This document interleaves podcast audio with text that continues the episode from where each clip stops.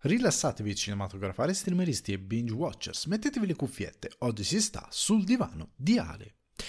In questa puntata di Sul divano di Ale parlo di alcuni dei film da tenere d'occhio che hanno debuttato al South by Southwest, il festival texano che lo scorso anno ha lanciato Everything Everywhere All at Once.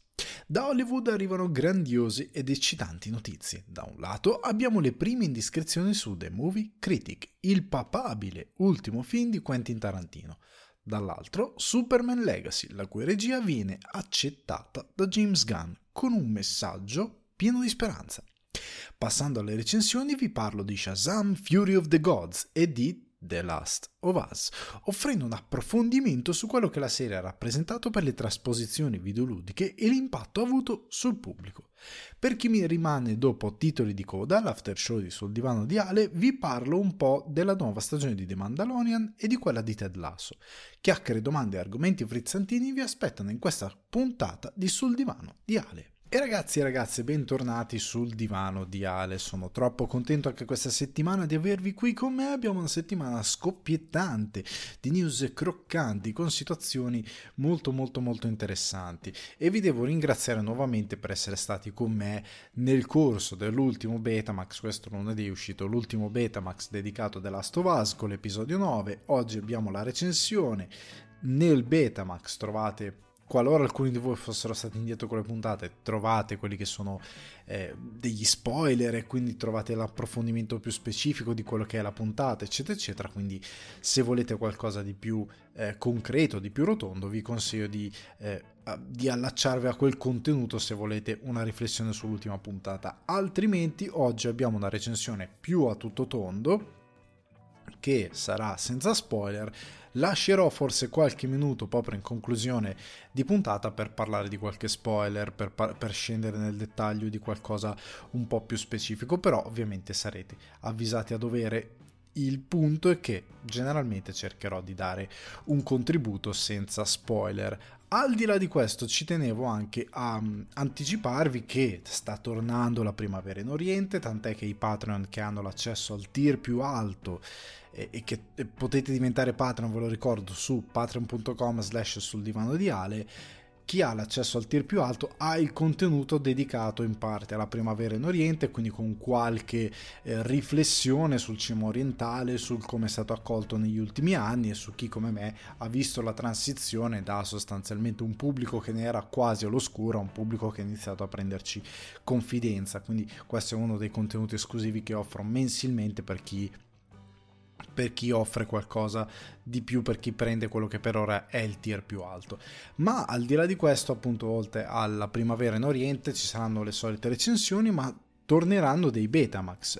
Come eh, anticipato sto concludendo la nuova puntata di Betamax dedicata a David Lynch che è molto grande è una puntata molto molto grande, c'è una lavorazione particolare, come sapete riscri- ho riscritto e sto riscrivendo per le puntate che mancano la sceneggiatura del Betamax e della monografia, quindi è un lavoro piuttosto mastodontico, sto preparando altri contenuti che arriveranno in futuro, però non vi anticipo nulla perché non voglio creare hype per qualcosa che magari è molto in là, però sappiate che David Lynch è l'inizio di un percorso che ci porterà ad approfondire molti più autori, eh, molti più personaggi e non è escluso che per alcuni alcuni, considerando una carriera magari molto meno ampia, molto più semplice da affrontare, non ci saranno dei Betamax che saranno magari di una sola puntata, magari per alcuni autori avrete un Betamax che è un puntatone di magari un'ora e 20, un'ora e 40, quello che è, o un'ora magari, che riguarda quello specifico personaggio del quale vi racconto un po' vita, morte, miracoli artistici, personali su come sono arrivati alla fama,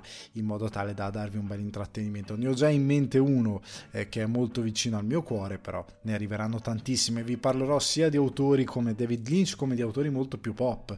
Ecco, io non, non mi do un limite nel dire ah, voglio solo farvi scoprire eh, un autore o approfondirvi un autore molto particolare. Cercherò di avvicinarmi anche a personaggi magari che non ammiro particolarmente. Ce n'è uno che ho in testa che vorrei approfondire perché, perché voglio anche smontare quest'idea sbagliata, che per me io ritengo sbagliata e, e, dare delle sfumature anche a quello che è il lavoro del critico, per il quale siccome io, un critico, che posso essere io o qualcun altro, non è particolarmente amante delle opere di un regista e le critica, allora non lo possa trovare interessante per determinate cose che ha fatto, per determinate cose che rappresentano il suo cinema.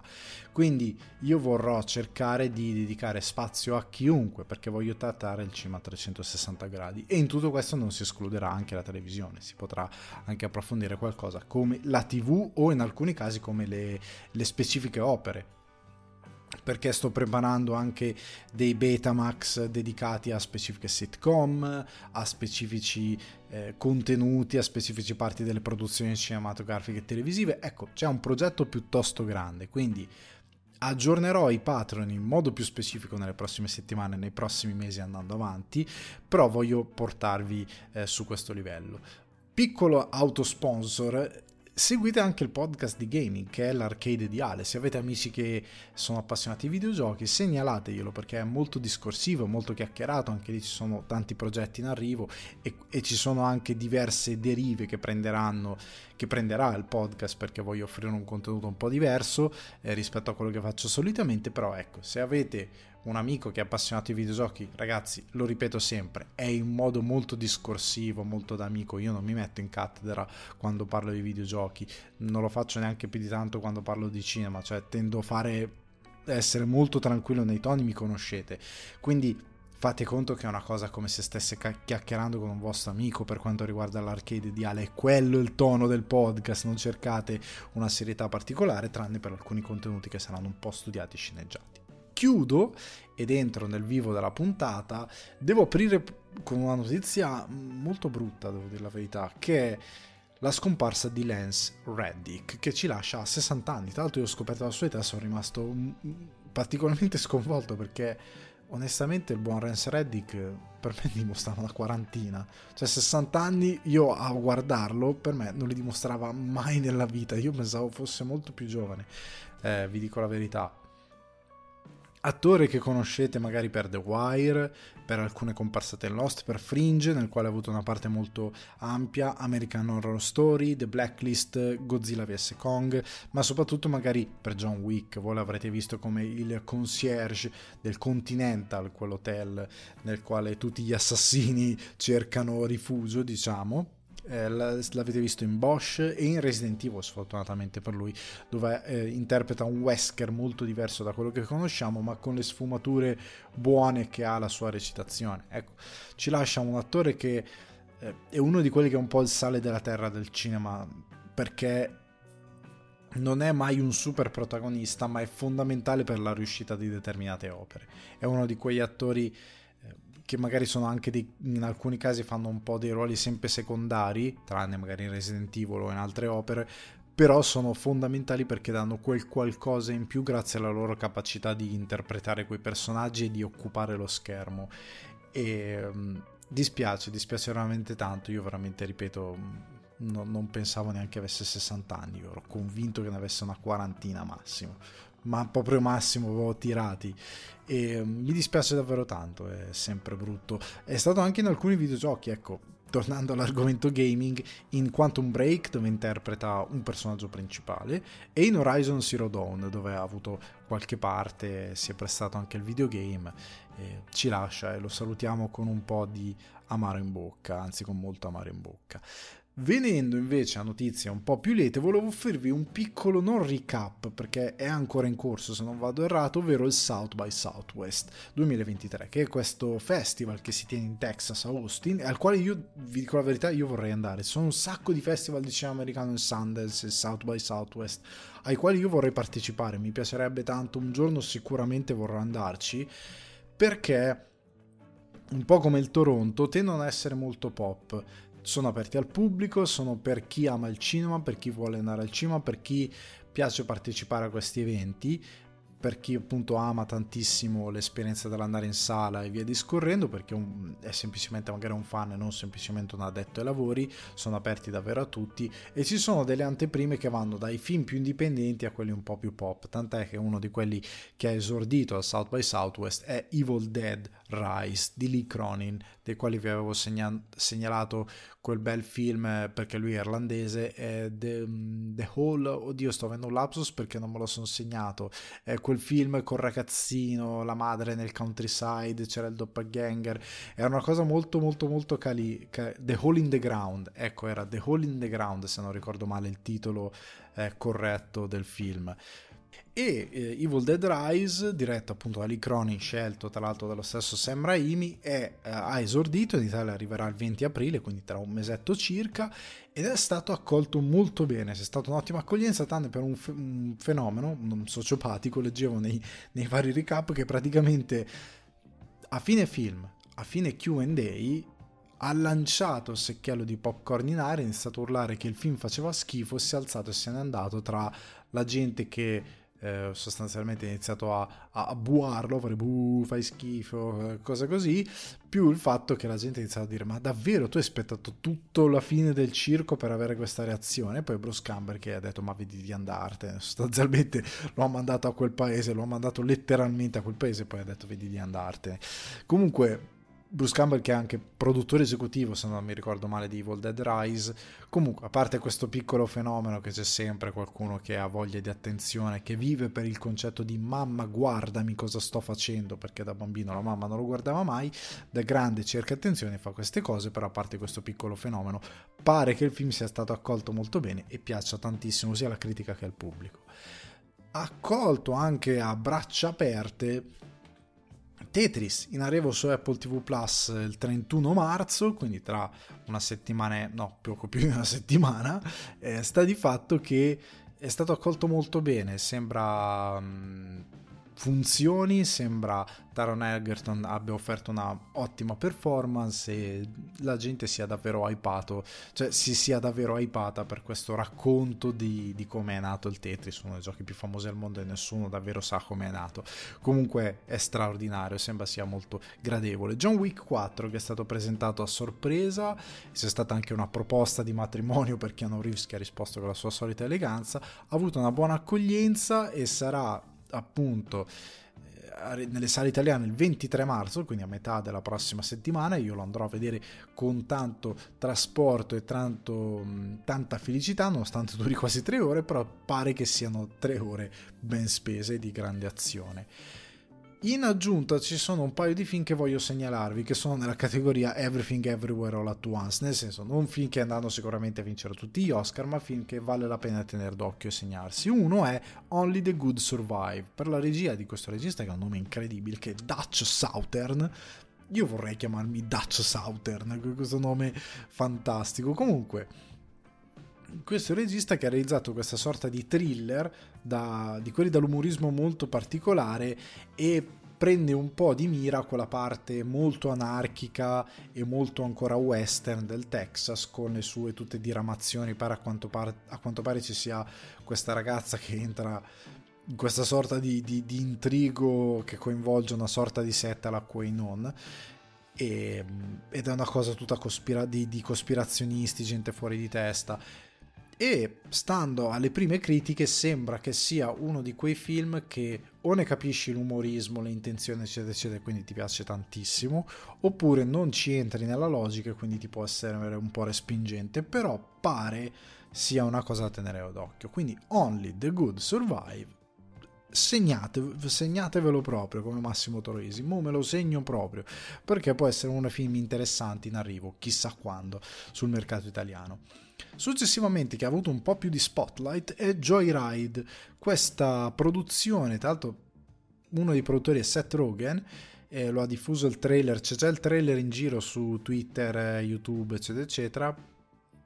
È una commedia rated R, una sorta di commedia road movie rated R, tutta Asian, tutto cast eh, asiatico, il debutto alla regia tra l'altro di Adele Lim che è la co-sceneggiatrice di Crazy Rich Asian dove c'era appunto la, la, protagonista di Everything Everywhere All At Once che ha vinto anche Oscar, l'Oscar a questo punto Comunque, pare questo Joyride funzioni tantissimo e sia un ottimo debutto alla regia, è un gran bel film e Seth Rogen si è detto super entusiasta di essere produttore di questa pellicola. Quindi anche Joyride entra nella categoria mo me lo segno proprio, quindi da South by Southwest è arrivata roba interessante a parte dei titoli che conoscevamo già. Chissà se nelle prossime settimane, casomai ve lo segnalerò nella puntata settimana prossima in qualche recappone, ci sarà qualcosa di molto molto molto forte del quale potremo parlare. Arrivando a delle news un po' più piccanti, Quentin Tarantino il, il, nostro ragazzone è arrivato e pare, secondo uno scoop diciamo di The Hollywood Reporter, sembra essere stato svelato il suo decimo e a quanto pare, a quanto lui ha sempre detto, ultimo film. Tarantino dovete sapere che anni fa, si parla forse del 2012, una cosa del genere, lui disse che in modo secondo me molto saggio che non è una legge universale, però è un modo molto saggio di vedere le cose lui disse non è bello quando un regista invecchia e perde il tocco eh, nel, nel, veicolare il suo cinema e le sue storie rispetto al tempo, che è una cosa che rispetto tantissimo, perché lui molto lucidamente dice non tutti i registi sono in grado di rimanere nel tempo nei tempi, nel senso che prendo Orson Welles. Orson Welles, il suo ultimo film, The Other Side of the Wind, che poi è arrivato postumo, eccetera, eccetera. Se voi lo guardate oggi, ci trovate una modernità straordinaria che all'epoca, se fosse uscito all'epoca, sarebbe stato ritenuto un film avanti di 15-20 anni, cioè era un film davvero straordinario per concezione. Però ecco, era Orson Welles. Molti altri non hanno questa freschezza. Io credo che anche uno come Nolan, ad esempio, rischia tantissimo di non riuscire a rimanere nel tempo e quindi di diventare anacronistico tra 20-30 anni e quindi che magari dovrebbe guardare la sua filmografia in modo un po' più sereno perché magari quel modo di fare cinema, anzi senza magari sicuramente quel modo di fare cinema molto cervellotico in alcuni casi verrà, verrà non tanto rivalutato ma visto con un occhio un po' più fresco la gente dirà mm, sta roba non funzionava granché e tanti suoi film che molti hanno eh, annoverato come dei capolavori verranno un po' riguardati e la gente dirà mm, forse ci siamo sbagliati, non era così fresco quel modo di comunicare. O in altri casi, come nel caso di Quentin Tarantino, come nel caso di molti altri registi, tu magari hai delle cose da dire, hai una tua poetica, un tuo modo di raccontare, un tuo modo di esprimere che ti appartiene, tuo soltanto, e che funziona finché hai delle storie nelle quali sei molto investito e che nel momento in cui vai ad esaurire, cioè non trovi più niente che ti stimola davvero a cambiare il tuo linguaggio, a, ad evolvere quello che, che sono i tuoi temi, il tuo modo di esporli, se non trovi più quel meccanismo lì, inizi a fare delle cose che sono un po' more of the same, che non hanno più freschezza, che non hanno più passione, che quindi perdono anche rispetto al pubblico la voglia di, di, di, arrivare, quindi non arrivano davvero a toccare lo spettatore. Diventano un po' una, una coperta di Linus per chi ama quell'autore, ma nella totalità non, non, aggiungono niente al discorso che voleva fare. E Tarantino dice: brutto quando un autore invecchia e, non, e perde il contatto, ed è molto vero e lui ha paura di questa cosa. E c'era una volta Hollywood ad esempio è tutto l'opposto di una coperta di Linus. Io lo amo quel film perché per quanto sia 100% tarantiniano però è 100% tarantiniano nella misura in cui ti rendi conto che è un autore che ha avuto una crescita un'evoluzione e che in C'era una volta Hollywood ha maturato un linguaggio molto complesso e molto interessante suo e suo soltanto che è diverso dalla sua origine, quindi le Iene, però è uguale allo stesso tempo alle Iene, ma è una cosa veramente oltre. E quindi è lo stesso, ma è diverso. Ed è un percorso di maturazione. E quindi io vedo qua Tarantino che difficilmente andrà oltre un certo tipo di linguaggio, come David Lynch. Da David Lynch, cioè per me Twin Peaks The Return è stato un miracolo per certi versi, perché non mi aspettavo una freschezza così incredibile a 70 anni da un autore come Lynch, eppure l'ha avuta. Però al cinema, per quanto io voglia vedere un suo film, non riesco a immaginare quale possa essere la sua successiva evoluzione perché è molto difficile. Per Tarantino, arrivato a C'era una volta Hollywood, che comunque mi ha stupito, mi aspetto un po' il prossimo film, che tipo di toni può avere, che sarà questo The Movie Critic a quanto pare il titolo è molto eh, esplicativo anche rispetto a quello che ha fatto in C'era una volta Hollywood, anche rispetto al libro, anche rispetto al nuovo libro che parla di cinema che ha pubblicato, rispetto alle cose che lui scrive. Io mi aspetto un certo tono, però mi aspetto un tono molto simile a C'era una volta Hollywood, ma che abbia quel passetto in più evolutivo e che ti dica ok, questa è la mia ultima lettera d'amore al cinema, anche per come si sta evolvendo il cinema, io non ho più niente da dire. Per quanto possa essere triste, io mi aspetto che possa essere una cosa così, cioè che possa funzionare in questa maniera. Poi Tarantino è uno che dice tante cose e tante cose sono realtà e lui si attiene a quella realtà e tante cose sono un po' per giocare. Però me l'aspetto, questo tipo di, ehm, di futuro per Tarantino, ecco.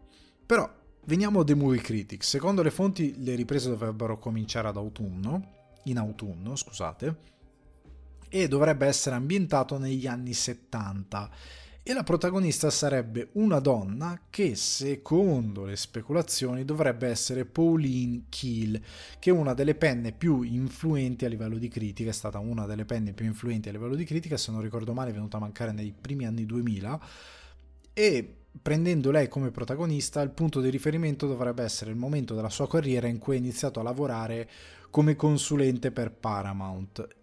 Quindi dovrebbe ruotare attorno a quel periodo storico. Oltre a questo non si sa nulla, il film non ha ancora una distribuzione, quindi un buyer che lo porterà nei cinema. Potrebbe essere Sony come è stato per C'era una volta Hollywood, però ancora nulla è, è sicuro.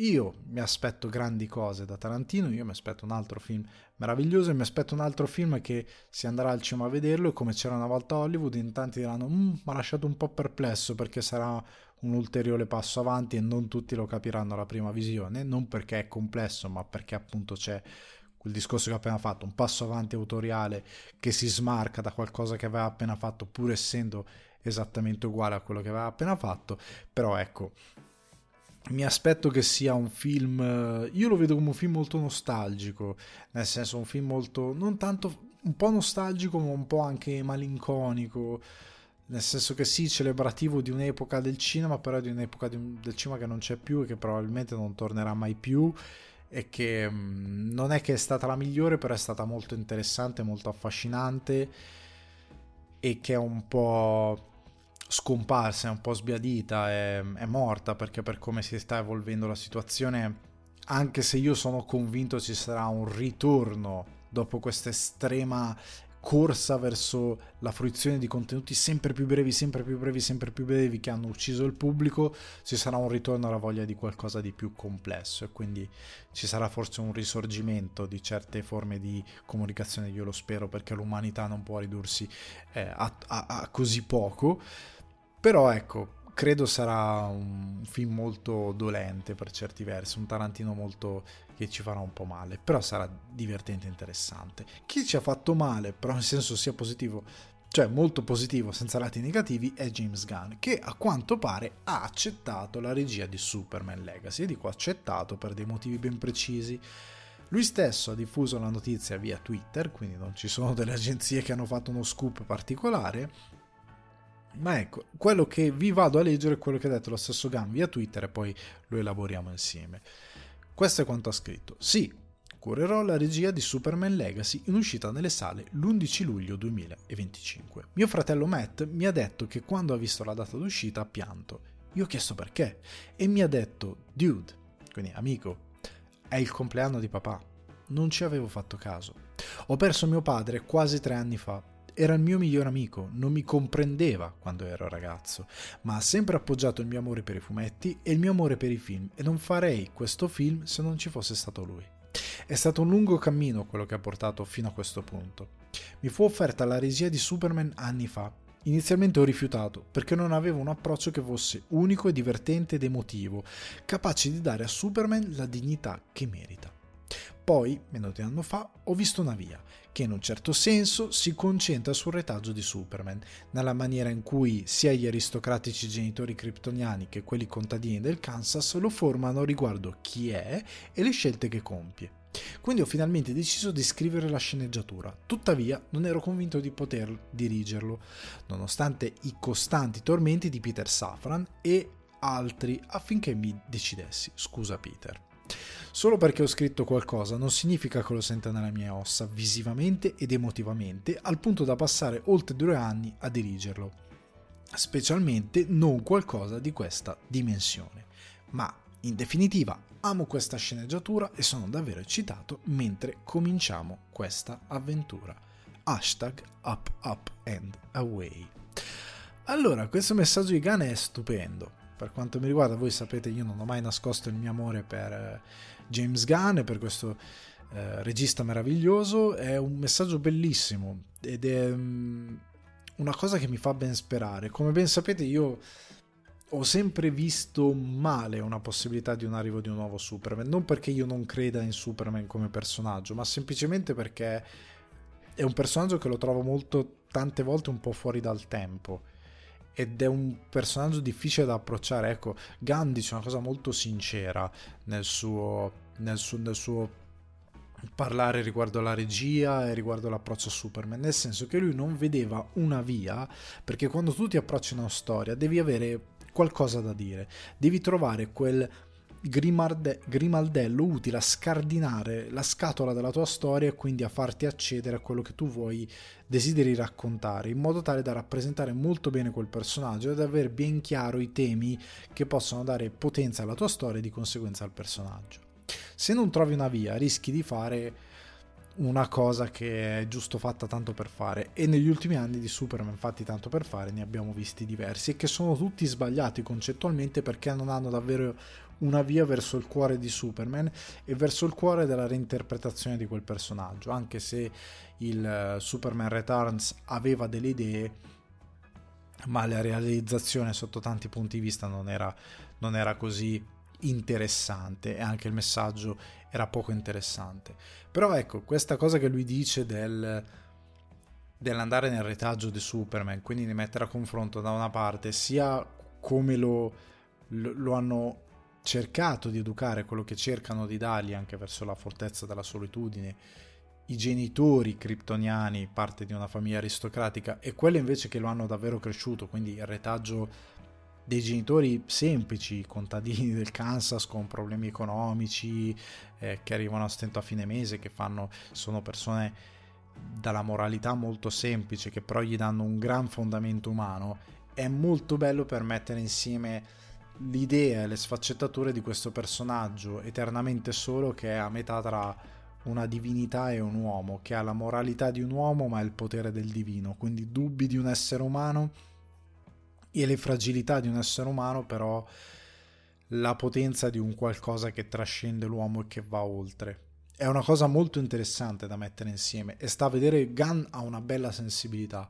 A me James Gunn piace perché lui riesce a essere completamente demenziale e a farti ridere e il secondo dopo a farti piangere ma proprio di cuore perché si vede che ha una determinata sensibilità nel parlare di outsider, di amicizia, eh, di, di, dividere molto bene giusto e sbagliato e di trovare quelle belle sfumature anche in personaggi che possono sembrare antagonistici. Prendiamo i Guardiani della Galassia, Yandu, cioè lui il papà, diciamo, adottivo di Quill, è un criminale, può sembrare un uomo molto crudele, però in verità è una cosa molto diversa, ha un cuore molto diverso e il loro rapporto è molto interessante. Come lo sviluppa nel 2 è formidabile, perché anche lì Quill ha questa metà cosa da mezzo dio, perché comunque viene da un determinato, se non avete visto Guardiani della Galassia 2 non ve lo spoilerò, però viene da un personaggio ben preciso e poi di essere molto umano nel senso di molto terreno perché è stato tirato su da un alieno che in verità è molto simile non esteticamente ma semplicemente a livello di comportamento a un normale essere umano quindi a una persona normale qualcosa di terreno non a qualcosa di divino. Ecco è, è molto interessante questa sfaccettatura. Con Superman è molto più grande perché io credo che tanto quanto in The Batman c'era bisogno di quell'immagine di Batman che porta la ragazza in braccio con la distruzione attorno, di Batman che guida i Gothamiti dentro quell'acqua con quel flare rosso, quindi il cavaliere oscuro però che aspetta che, che, che, è riflesso di speranza perché lui è quello che può fare quello che nessun altro può fare e che può essere un simbolo di speranza per quanto oscuro però per tutti, Superman è ancora più grande per certi versi perché lui è, eh, questo, è quello che tutti sperano davvero, cioè che nel momento peggiore dell'umanità possa arrivare qualcuno che ci porti fuori dal buio. Ed è un momento in cui umanamente siamo calati tantissimo nel buio. Io credo che di Superman ci sia molto bisogno adesso come personaggio. Non so se sarà un bel film, potrebbe essere un brutto film. Eh? Io non do per scontato che siccome James Gunn sarà un film riuscito, potrebbe scivolare e fare un brutto film. Una parte di me è convinta di no, però un'altra parte mette la possibilità sul tavolo perché devo farlo, perché oggettivamente può succedere. Ma io spero in cuor mio di no, perché conoscendo il personaggio di Superman io credo tantissimo che in questo momento serva più Superman che Batman. Cioè serve sì la risolutezza di un personaggio come Batman che è, disposto, che è l'essere umano portato in cima, però a questo punto serve anche un po' un, la, la, la, la poetica di questa sorta di Dio in terra che però è cresciuto dall'uomo e che ha in sé le parti migliori dell'uomo e che può essere un faro per il genere umano, in questo momento molto oscuro dove siamo in una situazione molto brutta, moralmente parlando, dove sembriamo tutti molto persi, io credo che Superman sia fondamentale. E credo che se riusciranno a fare il 2025, l'11 luglio 2025, avremo qualcosa di straordinario da vedere in sala. Ci spero veramente, anche se, ripeto, potrebbe non succedere. Comunque, io sono contento che James Gunn abbia deciso anche di dirigerlo. È una sfida perché comunque è Superman, non è Guardiani della Galassia, non sono dei supereroi, non è un supereroe irriverente, non sono la Suicide Squad, quindi ci dovrà mostrare un tocco diverso che lui secondo me ha per quello che ha dimostrato di, che anche in, in The Suicide Squad ha avuto dei momenti molto accurati, stupendi, diretti meravigliosamente con delle messe in scena molto intelligenti e spero che anche in questa incarnazione di Superman riesca a, fare, a tirar fuori quel lato e investirlo per lungo tempo. Veniamo però a una notizia un po' collaterale, ovvero Ben Affleck che ha dichiarato che non dirigerà film DC di Gunn slash Safran e lo ha dichiarato in una lunga intervista a Hollywood Reporter. Allora, chiariamo un po' la cosa, perché io ho visto diffondere questa notizia in modo molto clickbait, nel senso che siccome in questo momento la notizia è che James Gunn Safran viene nominato molto poco dai giornali perché non ha click rispetto a voi che siete utenza, però ecco, siccome James Gunn è il faro, Ora la notizia è che qualsiasi cosa che riguarda Gunn e DC deve essere pubblicata, soprattutto se è negativo perché alla gente piace vedere le cose cadere e andare in mille pezzi. E quindi la gente eh, ha estrapolato da questa lunga intervista, che era molto più complessa, questa dichiarazione da Ben Affleck, ci ha fatto un po' quello che voleva e ci ha creato intorno un caso in modo tale che la gente discutesse online. Ah, vedi, vedi, vedi, non va bene non va bene già James Gunn, è tutto, tutto, sbagliato, come ci sono alcuni che poi ne discuterò per Shazam, hanno, gli hanno già scritto su Twitter, ah si vede la tua mano, e lui, e lui, candidamente ha risposto, scusate ma io non c'entro niente, io sono appena arrivato, tutto merito di Tizio Caio Sempronio, cioè lui l'ha detto chiaramente, però va bene, eh, andiamo avanti. Ben Affleck è stato intervistato perché il suo film Air eh, che è la storia dietro la, la, famosa scarpa, le Air Jordan, e quindi la storia un po' di Michael Jordan. Questo biopic che ha fatto con Matt Damon sta arrivando nelle sale statunitensi, sta per essere presentato in giro a, pro- a fare promozione, quindi ha lasciato questa lunga intervista dell'Hollywood Reporter nel cool, nella quale, nel corso della quale, stavo per dire nel cool, nel cui, nel cui mi stavo incarpendo, incarpinando, inventiamo termini, Comunque, nel corso della quale ha parlato, gli è stato chiesto più che altro anche della sua esperienza con la Justice League. E nessuno, ad esempio, ha titolato prendendo questo virgolettato. Almeno io ho letto un sacco di cose e nessuno ha riportato riguardo alla Justice League e la sua esperienza questa cosa che lui ha detto, ovvero gli è stato chiesto cosa non ha funzionato della Justice League, ce ne puoi parlare? Lui ha detto sulla Justice League potessi tenere un seminario riguardo tutte le ragioni per le quali non è così che si fa dalla produzione, passando per cattive decisioni a orribili tragedie personali, concludendo con il più disgustoso retrogusto che abbia mai avuto in bocca. Perché questa cosa non è stata riportata? Perché non fa notizia? Perché non fa click? E soprattutto perché io sono comunque convinto che ci sia una sorta di meraviglioso scudo attorno a Justice League e al successo che ha avuto, soprattutto successo molto relativo che viene gonfiato più di quello che realmente è, che ha avuto con lo Snyder Cut, perché il, il successo dello Snyder Cut sta a livello di eh, entità, perché poi è stato visto anche con i numeri e non con le chiacchiere, nella lettura, che i numeri vanno letti correttamente e sono stati correttamente letti eh, con HBO Max sulla ricezione di, dello Snyder Cut. Comunque sta di fatto che, oltre alla questione dei bot, vabbè, lasciamo stare, è stato comunque chiarito che il successo, tra virgolette, della, della Snyder Cast sta tanto quanto a quando arrivano quelli che fanno review bombing, cioè una, una masnada di personaggi eh, totalmente fidelizzati verso una loro crociata personale che si buttano in queste vicende online pur di far eh, risuonare la loro voce che spesso parte da dei motivi sbagliati e non de- da dei motivi nobili. In questo caso erano vagamente corretti, però ecco, siccome non si può dire non si può titolare male su certe cose, soprattutto in questo momento bisogna attaccare DC Gun perché è la cosa che sa fare click, allora questa cosa è stata un po' omessa, ok? Perché comunque queste idee di produzione, cattive decisioni, orribili tragedie personali riguardano la produzione di Zack Snyder. Poi lui parla anche di, della gestione di Joss Whedon, dicendo che comunque Joss Whedon è arrivato facendo un po' il ganassa, no? Ci penso io, risolvo io, 60 giorni, sistemiamo tutto e poi ha fatto il casino che ha fatto ok?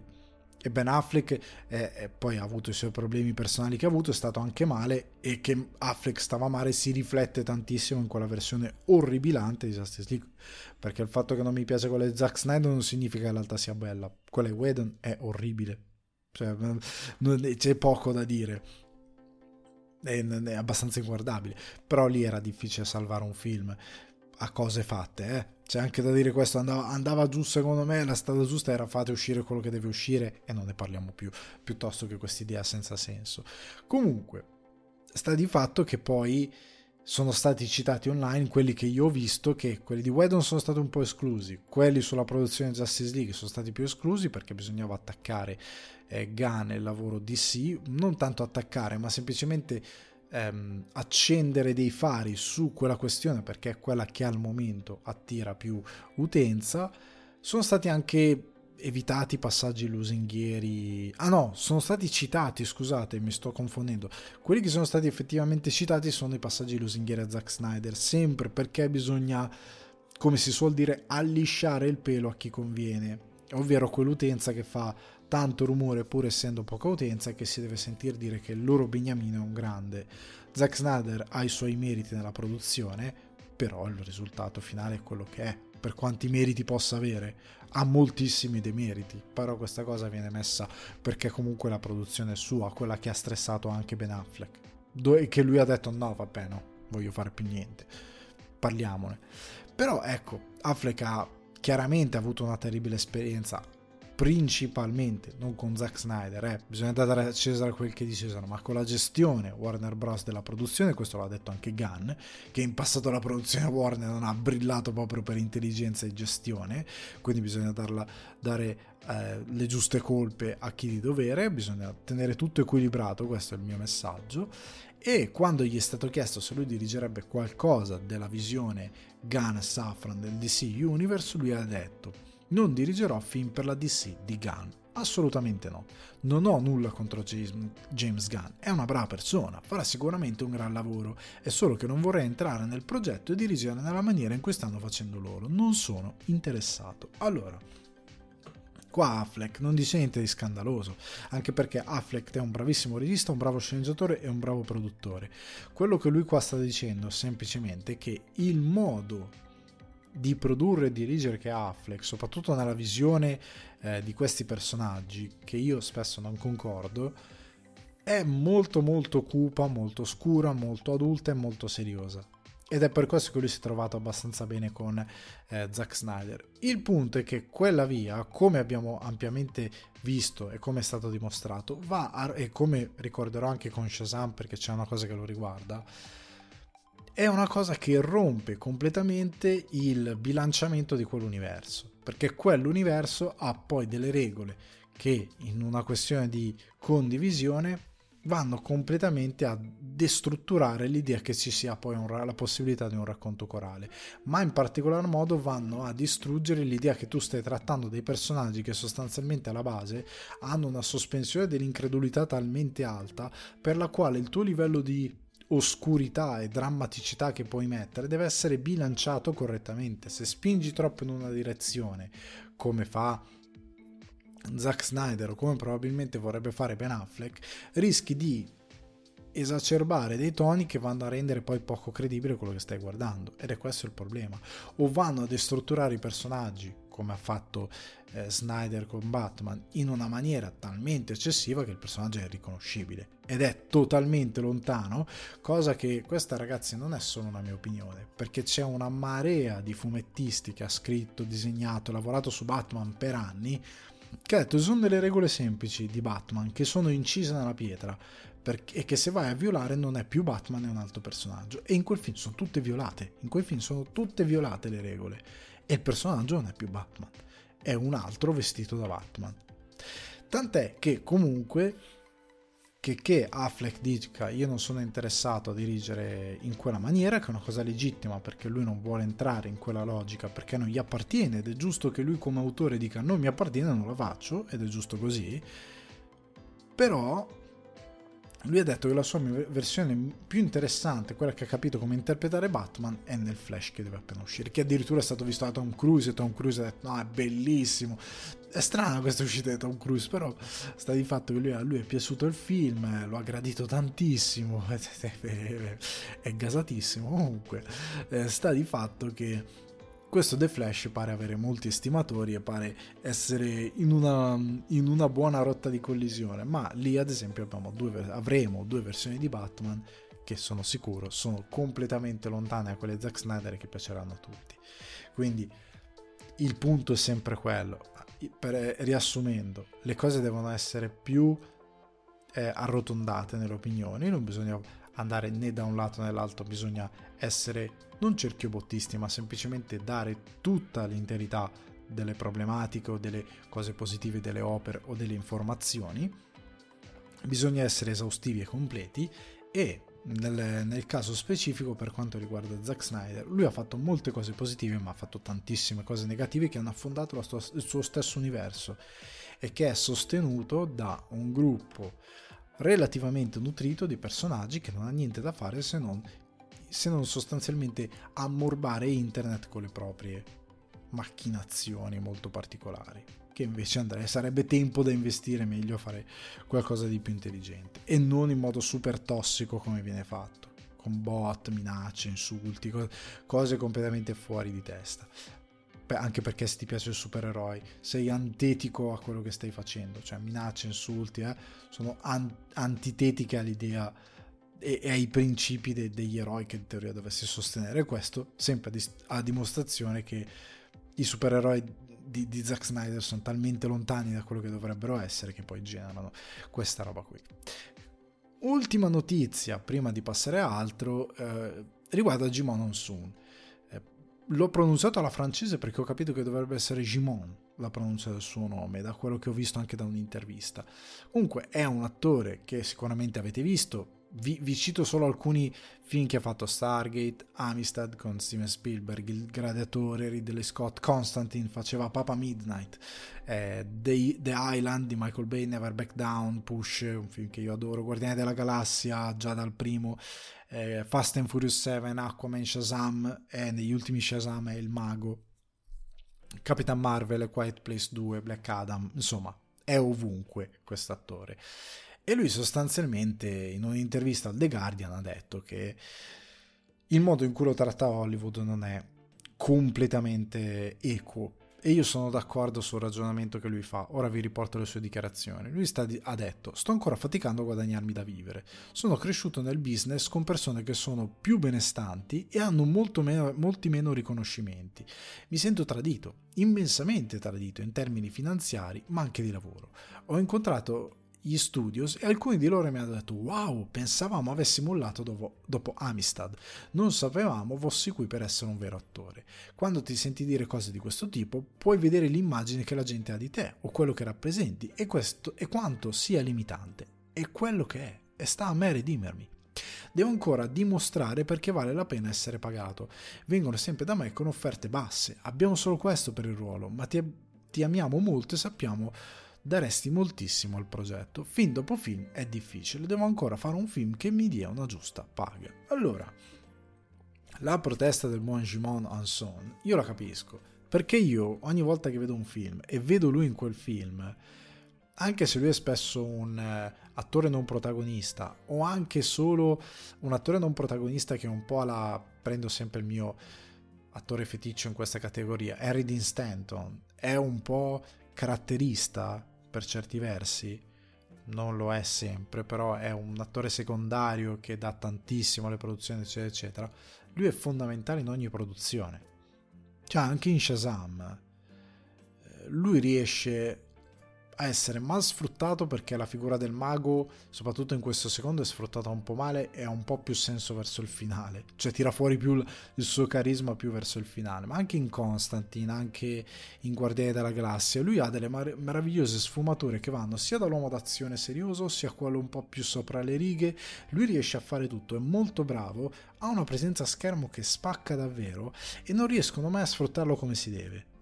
Secondo me lui dovrebbe avere finalmente un ruolo, non dico da protagonista, ma un ruolo dove gli riconoscono un giusto screen time, dove gli riconoscono quello che lui vale, perché secondo me è un gran bravo attore. È un gran bravo interprete, uno di quelli che anche eh, registi di un certo calibro dovrebbero iniziare a considerarlo.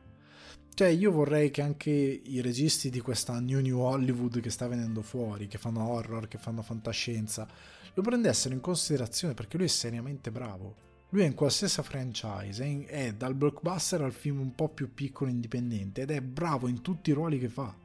Seriamente. E giustamente posso capire la frustrazione di un attore che è bravo in praticamente tutti i ruoli che fa e che porca miseria magari viene pagato con un salario infinitamente più basso di attoracci, lo dico fuori dai denti, che valgono un'unghia di lui che a schermo hanno ormai una figura non, non, voglio usare termini troppo forti, ma una figura che non si può più sopportare, che è sempre la stessa e che non dà veramente niente ai film che interpretano, se no sul poster un nome che attira pubblico perché per qualche ragione, perché gli è andata bene in un momento in cui è diventato famoso, non voglio dire Jason Momoa, ma diciamo Jason Momoa, e che ricevono molto più credito di quello che dovrebbe avere, molto più soldi di quello che dovrebbero avere che non è una questione di simpatia, perché Jason Momoa sembra l'uomo più buono del mondo. Mi fa piacere che abbia avuto un grande successo, però lui ha fatto Carl Drogo, quello gli ha dato la fama e poi tutto il resto è stato conseguenziale, ma ha fatto un ruolo dove stava più zitto che eh, faceva più grugniti che altro, perché fondamentalmente è un attore mo- molto poco dotato e in tutte le altre opere dove l'ho visto vagamente recitare è abbastanza negato. Jimon non suo è molto bravo a fare tutto e merita molto di più capisco che il mondo è abbastanza unfair, è un po' ingiusto, non ci si può aspettare che sia sempre giusto, però capisco la sua protesta.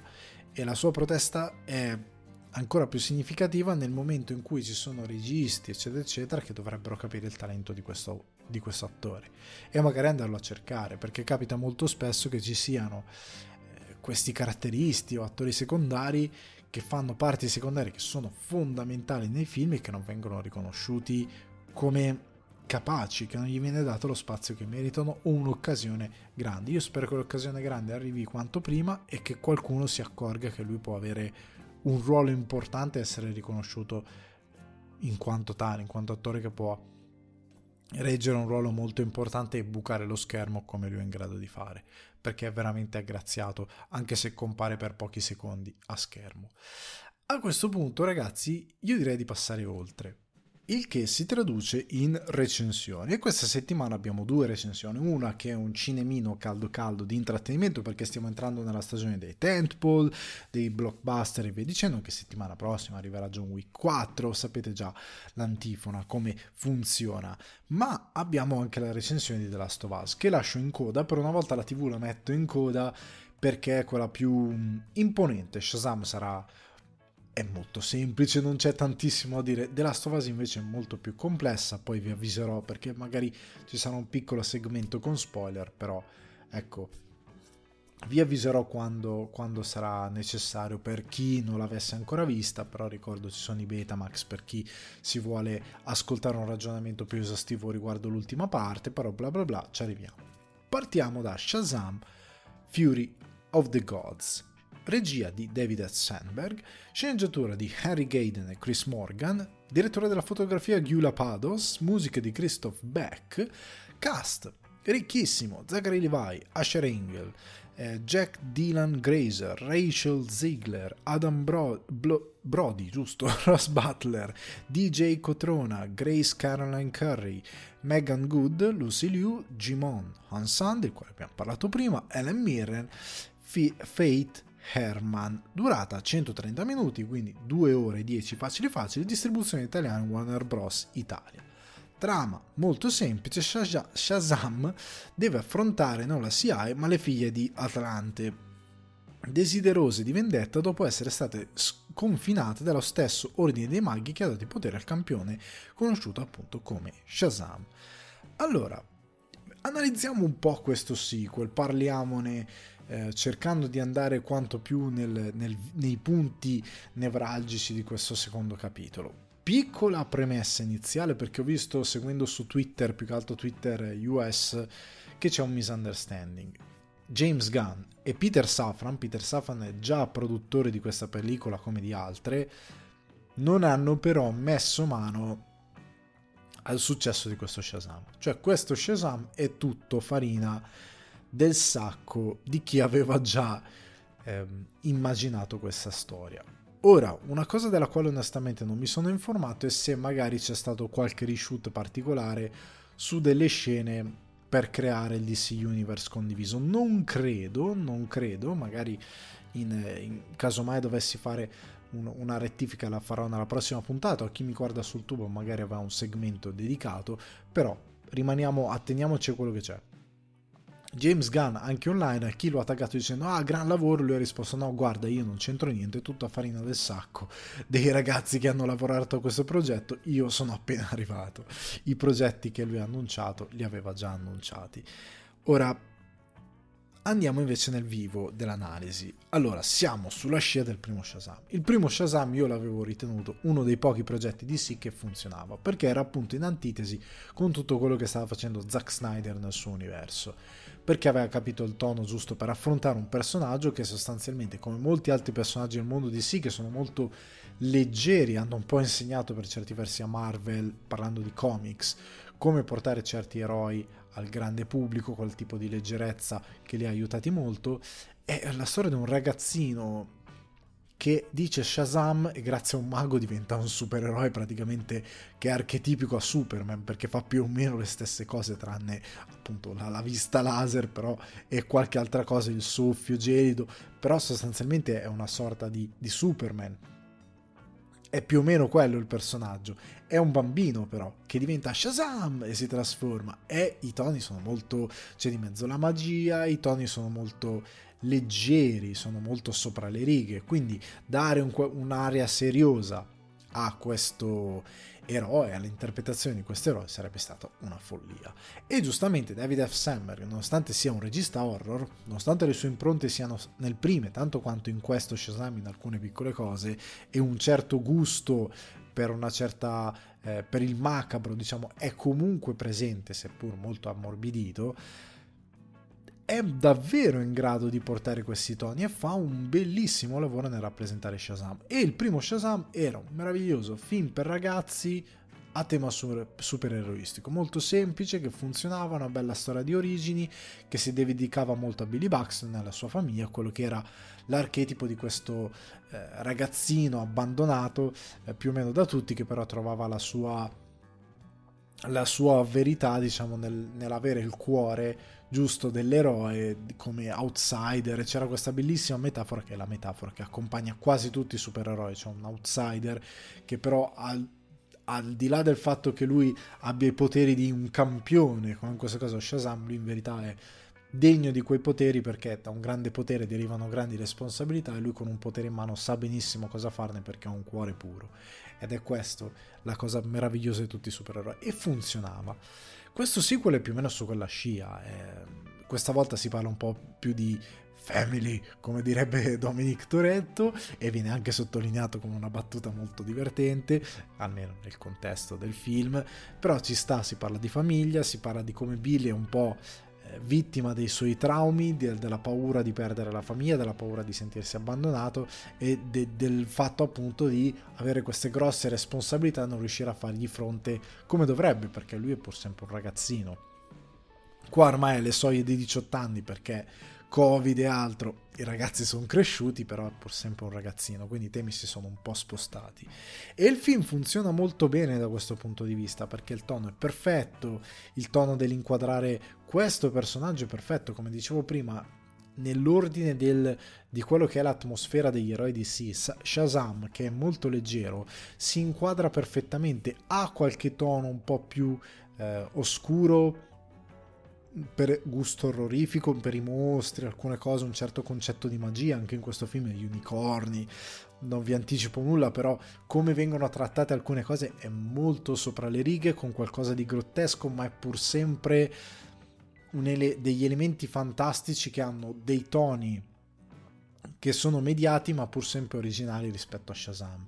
E che quindi nella poetica di un mondo condiviso può funzionare anche se incontra un qualcosa di un po' più adulto, tra virgolette, può mescolarsi con altri eroi, ma non poteva mescolarsi con, quell'epoca, con quell'epica, scusate, troppo oscura di eh, snyderiana concezione, era proprio, sarebbe stato proprio fuori posto, però paradossalmente il suo modo di giocare può, può mescolarsi tantissimo, seppur quasi in un universo a sé stante, può mescolarsi tantissimo con quello che è magari una poetica alla Gunn, ci può stare un po' di più, tant'è che io vi consiglio di rimanere per entrambe le scene dei titoli di coda perché ci sono delle cose molto molto gustose che fanno parte del futuro del DC Universe e queste forse sono un po' le aggiunte che sono state fatte sia a Shazam che all'idea del DC Universe.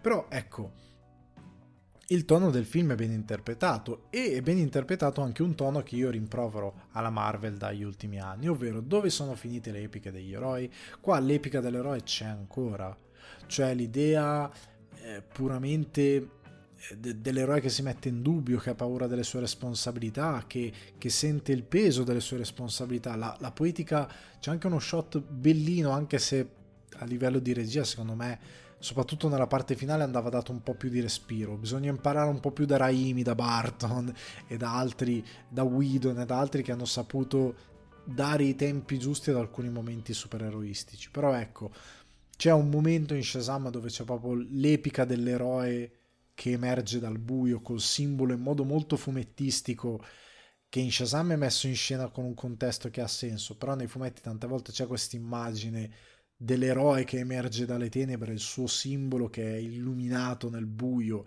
che serve a dare speranza a chi lo guarda, a chi deve essere salvato e a incutere timore o comunque a mettere sull'allerta chi invece eh, deve temere l'eroe. Quindi c'è quest'idea, comunque l'idea del anche per come si approccia verso la sua famiglia, la sua fragilità, esiste questa cosa ed è portata bene a schermo, ma Tuttavia, per quanto Shazam sia un film perfettamente fruibile, godibile, eh, il problema è che la scrittura è laconica in alcune cose. Già nel trattare la famiglia, nel, senso che Billy è quasi del tutto assente dal film, dal film ed è un peccato perché nel primo film Billy era molto presente, l'idea di essere orfano, eccetera, eccetera, era molto centrale. Sarebbe dovuto essere, per quanto mi riguarda, centrale anche in questo sequel perché paradossalmente la sua famiglia ha molto più spazio di quanto ne abbia lui. Ed è, non è che non è giusto, è giusto però è sbilanciato perché l'idea di Billy molto fragile che ha paura di essere cacciato dalla sua famiglia, cerca di stringerla troppo perché non capisce bene l'idea di essere un leader, l'idea di, di dare veramente affetto, di, di, come si, di, come si, instaura un rapporto con la propria famiglia in modo sano, non, non ne ha idea perché lui conosce solo l'abbandono e quindi lo teme tantissimo. Però ecco, doveva essere tratteggiata di più, che qua è solo veramente scontornata eh, quest'idea che c'è di, di, di, un Billy che desidera tantissimo essere l'eroe che vorrebbe essere, ma soprattutto di dare il giusto risalto alla figura eh, dei genitori, a, a rispettarli in un modo riconoscerli effettivamente come genitori e lasciare via un certo tipo di paura. Billy è un po' lasciato in disparte ed è un peccato, c'è troppo Shazam. Passa troppo attraverso Shazam perché il film è davvero imbottito d'azione. Soprattutto l'ultimo atto è il classico ultimo atto che vediamo negli ultimi anni dove una festa di VFX che sono fatti anche decentemente rispetto ad altre produzioni, però veramente è un tripudio di VFX che non lasciano davvero spazio al cuore dell'eroe. Qua torniamo alla scrittura eroica. Siamo troppo vicini a Dragon Ball. Sono troppi anni che le scene finali dei film supereroistici sono davvero a livello di Dragon Ball e questo non è Dragon Ball. Cioè, per quello che ti viene mostrato in questa parte finale del film dove si spacca tutto. Porca miseria, moriranno centinaia di migliaia di persone. Cavolo, non c'è l'eroe che salva uno eh, ma manca un po' questa cosa, manca l'idea proprio di dire è arrivato Shazam, ok, salva la gio- quella cosa di solo l'eroe che emerge dal buio, manca un po', manca anche un po' eh, la scrittura laconica anche perché vengono messi dei temi molto Spider-Manosi, cioè la stampa contro il gruppo di eroi, ok? Però non si risolve mai questa cosa, non ha davvero un momento in cui eh, c'è un, un momento significativo che Raimi aveva costruito bene su Spider-Man in cui le persone sono da parte, le persone di una città che hanno un eroe, guardano un eroe e che lo riconoscono sono molto importanti come scenario per dare potenza all'idea dell'eroe e per dare anche allo spettatore possibilità di immedesimarsi a chi guarda l'eroe con trasporto, no? come Spider-Man 2, no? ehm, quelli che sono rimasti ore e ore sotto la pioggia aspettando di, di, dare una fuggevole occhiata a colui che gli ha insegnato a tenere duro un minuto di più. Quella cosa lì deve valere anche al cinema, lo spettatore deve essere quella persona che guarda in alto, sia i bambini che gli adulti, deve essere quella cosa lì e qua la cosa è, è appena appena accennata e poi manca dove dovrebbe esserci. È un peccato perché c'erano tante idee giuste. Come dicevo appunto il finale è troppo Dragon Balliano, lui spacca tutto, e, e spacca un po' troppo tutto, e poi i villain non esistono. Cioè i villain veramente non hanno una gran moralità, vogliono mettere un paio di contrasti, ma anche lì sono veramente dei tratteggi. Non c'è granché di, di un minimo di approfondimento, di dare l'idea che questi dei che cercano un certo tipo di vendetta hanno però dei principi morali ben precisi alle spalle, perché anche poi il concetto di divinità alla quale gli uomini guardano cercando delle risposte. Sono tutte cose che vengono messe. Tu dici, belli questi temi. Cadono lì, cioè sono messi, buttati e non li ritroverà mai più. Ed è un peccato perché erano grandi idee, soprattutto con, con Shazam, che è effettivamente una specie di divinità magica, però è una specie di, di dio, il campione degli dei, dei maghi che lo scelgono e queste divinità che cercano vendetta potevano essere molto interessanti per passare un certo concetto perché avevano a livello di base abbozzato delle cose no? il personaggio che ha un arco diverso perché si avvicina di più agli umani. Il problema è che non è sviluppato niente di tutto questo ed è un peccato. Poteva essere fatto anche per un film per ragazzi come l'ha fatto Raimi con Spider-Man nell'approfondire certi temi molto alti e come l'hanno fatto altri Hellboy, Guardiani della Galassia.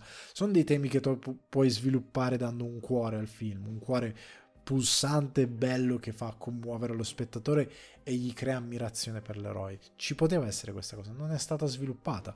Come non è stato sviluppato il concetto di... Ehm, cioè semplicemente rispondere ad alcune domande che il film pone. Cioè nel senso ci sono delle soluzioni che sono un po' troppe buttate lì. Cioè è così e basta, cioè ti vengono date piccoli paletti, piccole regole molto fugaci che però poi per come sono messe in scena, come tornano queste divinità, alcuni colpi di scena non tornano propriamente bene, un po' così. Ed è un peccato, perché Shazam, per quanto godibile questo furia degli dei, per quanto mi riguarda poteva essere molto più interessante. Hanno buttato via tante buone idee, perché c'era del materiale che ho appena sostanzialmente discusso, non mi sto a ripetere. Ecco, è un po' un'occasione persa. Avrei gradito 10 minuti in meno di VFX e qualche soldino, qualche idea in più spesa in, nel mettere in scena di più Billy Baxton, nel mettere in scena di più, nel pensare di più all'epica dell'eroe, del farlo arrivare come potente. Eh.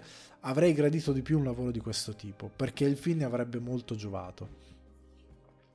Quello che mi è piaciuto, ed è una cosa molto spoiler, quindi starò attento a descriverla nel modo corretto, è che c'è un personaggio DC che per la prima volta, anche se in modo un po' sbadato, ha una giusta rilevanza.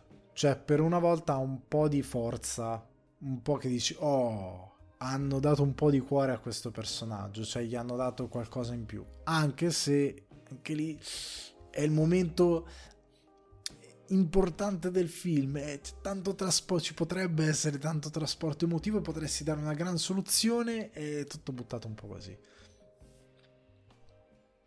quel personaggio, quel qualcosa in più, tuttavia c'è tanto in meno, si poteva fare molto di più.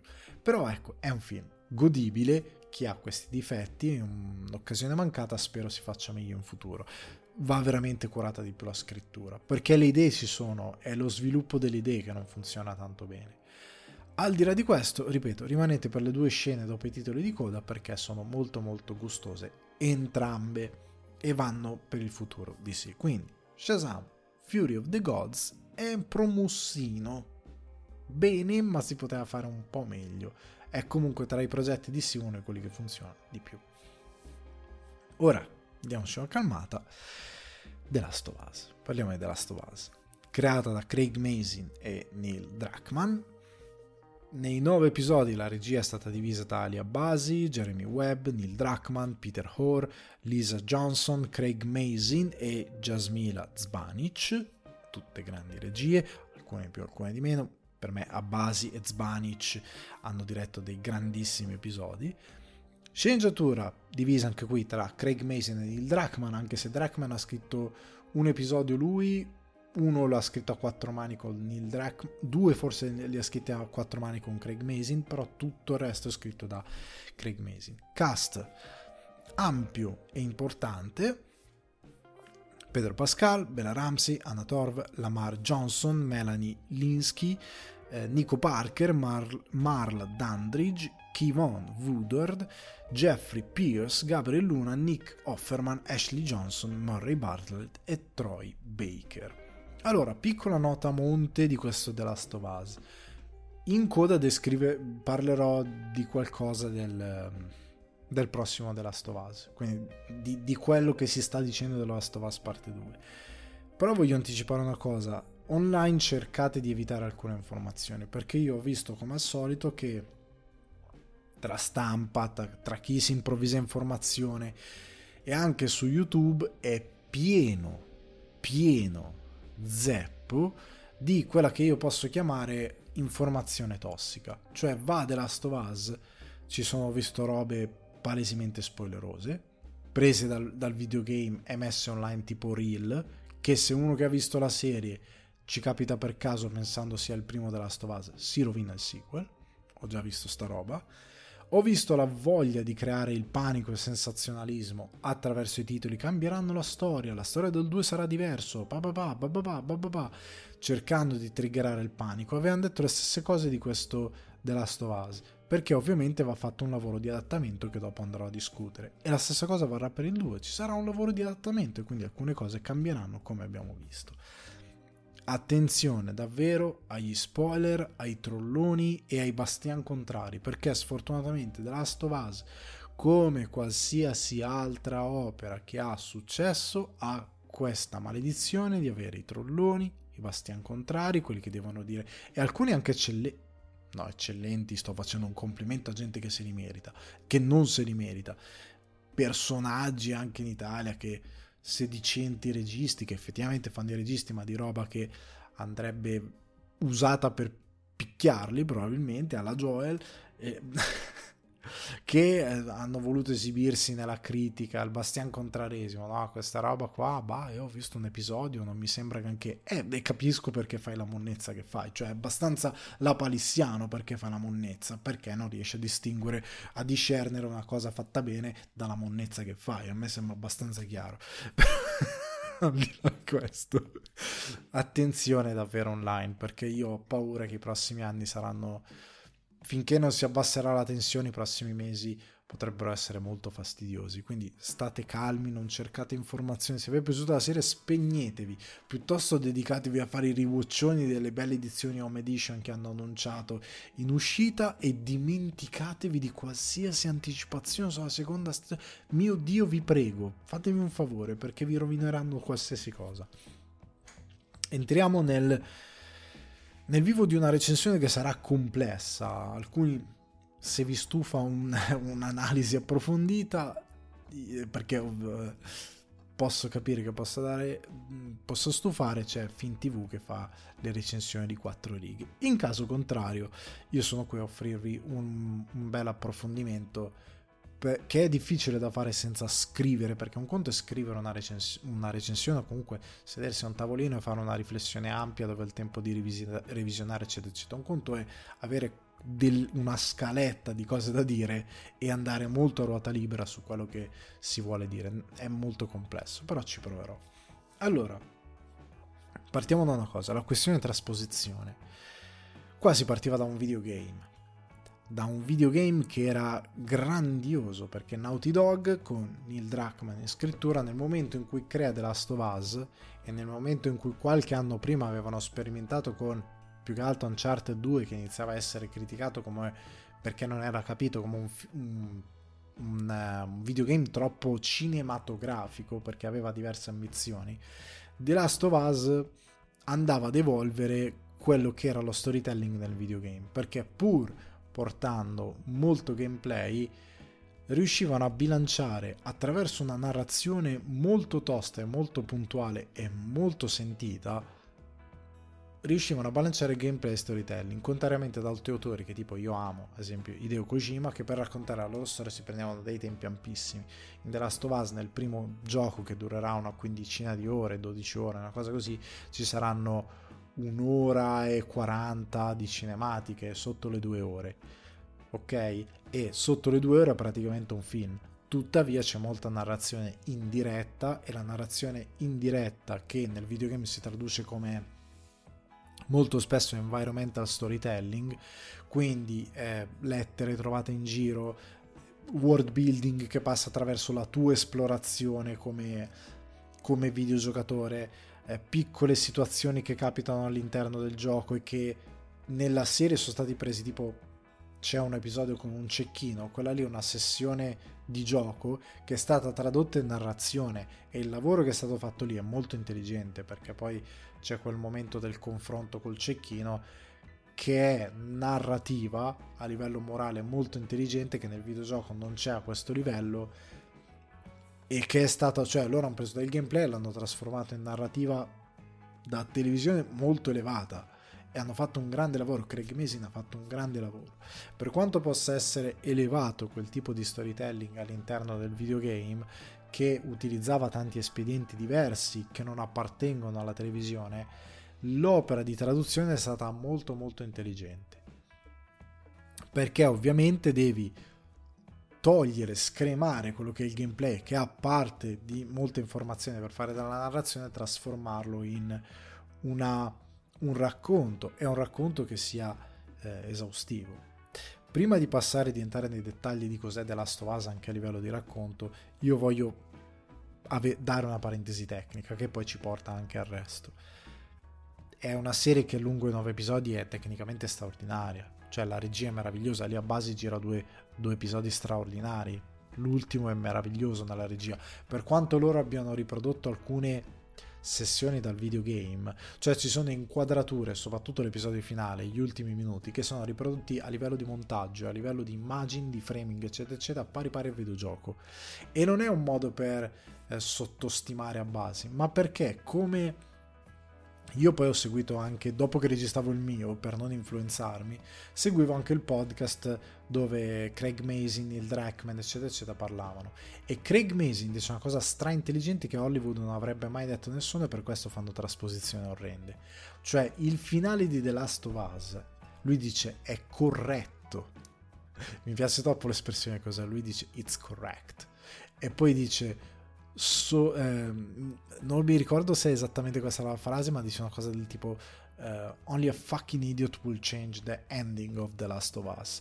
Ed è la verità, cioè solo un perfetto idiota cambiere, andrebbe a riscrivere quel finale perché è corretto, cioè a livello di dramma, a livello di bilanciamento, a livello di quello che hai raccontato dei due personaggi, quel finale lì è, per usare altre parole, perfetto così com'è. Se lo cambi, probabilmente lo smonti.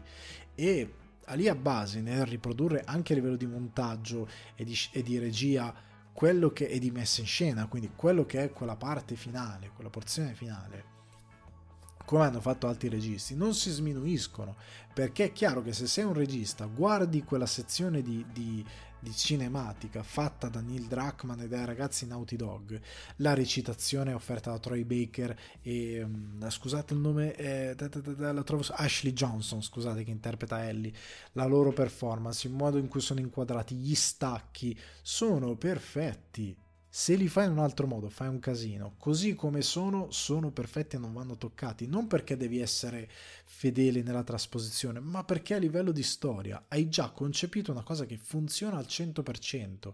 Se la cambi, sei un folle, perché rischi di fare una cosa solo peggiore. Migliore è molto difficile. Anzi, eh? siamo alle soglie della missione impossibile, perché hai già creato tutto un, una cosa alle spalle che Oltre al fatto che, ragazzi, l'uso dei VFX non invasivi, perché ci sono dei VFX, però hanno preso anche eh, quella, quella, sessione appunto nell'episodio del cecchino con poi tutti gli infetti, tutta quella cosa lì, hanno usato 60 comparse, hanno costruito un villaggio che non c'era, avevano bisogno di un villaggio, non potevano prenderne uno reale, hanno costruito non so quante case, eh, ovviamente gli interni ne hanno fatto solo una, quella scena che serviva, ma tutti gli altri le case sono vuote, però fuori sono perfettamente credibili, hanno fatto un lavoro magnifico, hanno fatto un lavoro magnifico nel ricreare le zone di quarantena, nel ricreare il mondo degli infetti, hanno fatto davvero un lavoro maestoso a livello di regia, scenografie, mescolare practical effect e VFX perché i costumi, il trucco sono veri, poi quei VFX li rendono un po' più vivi. Però è magnifico come sono stati molto bravi, e qua arriviamo alla sceneggiatura, nel convertire elementi che nel videogioco erano ludici e a renderli molto più drammatici e molto più interessanti, a partire da l'idea del fungo. E ora arriviamo, passiamo, eh, prima di passare alla scrittura voglio dire altre due cose su gli aspetti tecnici come l'utilizzo delle musiche. Le musiche di Santa Olalla prese dal videogioco che sono straordinarie, io con le musiche ogni tanto le sento e, e mi viene, se, sento una cosa dentro che si rompe da, da, quando, da quando ho giocato il videogioco ricordando gli eventi.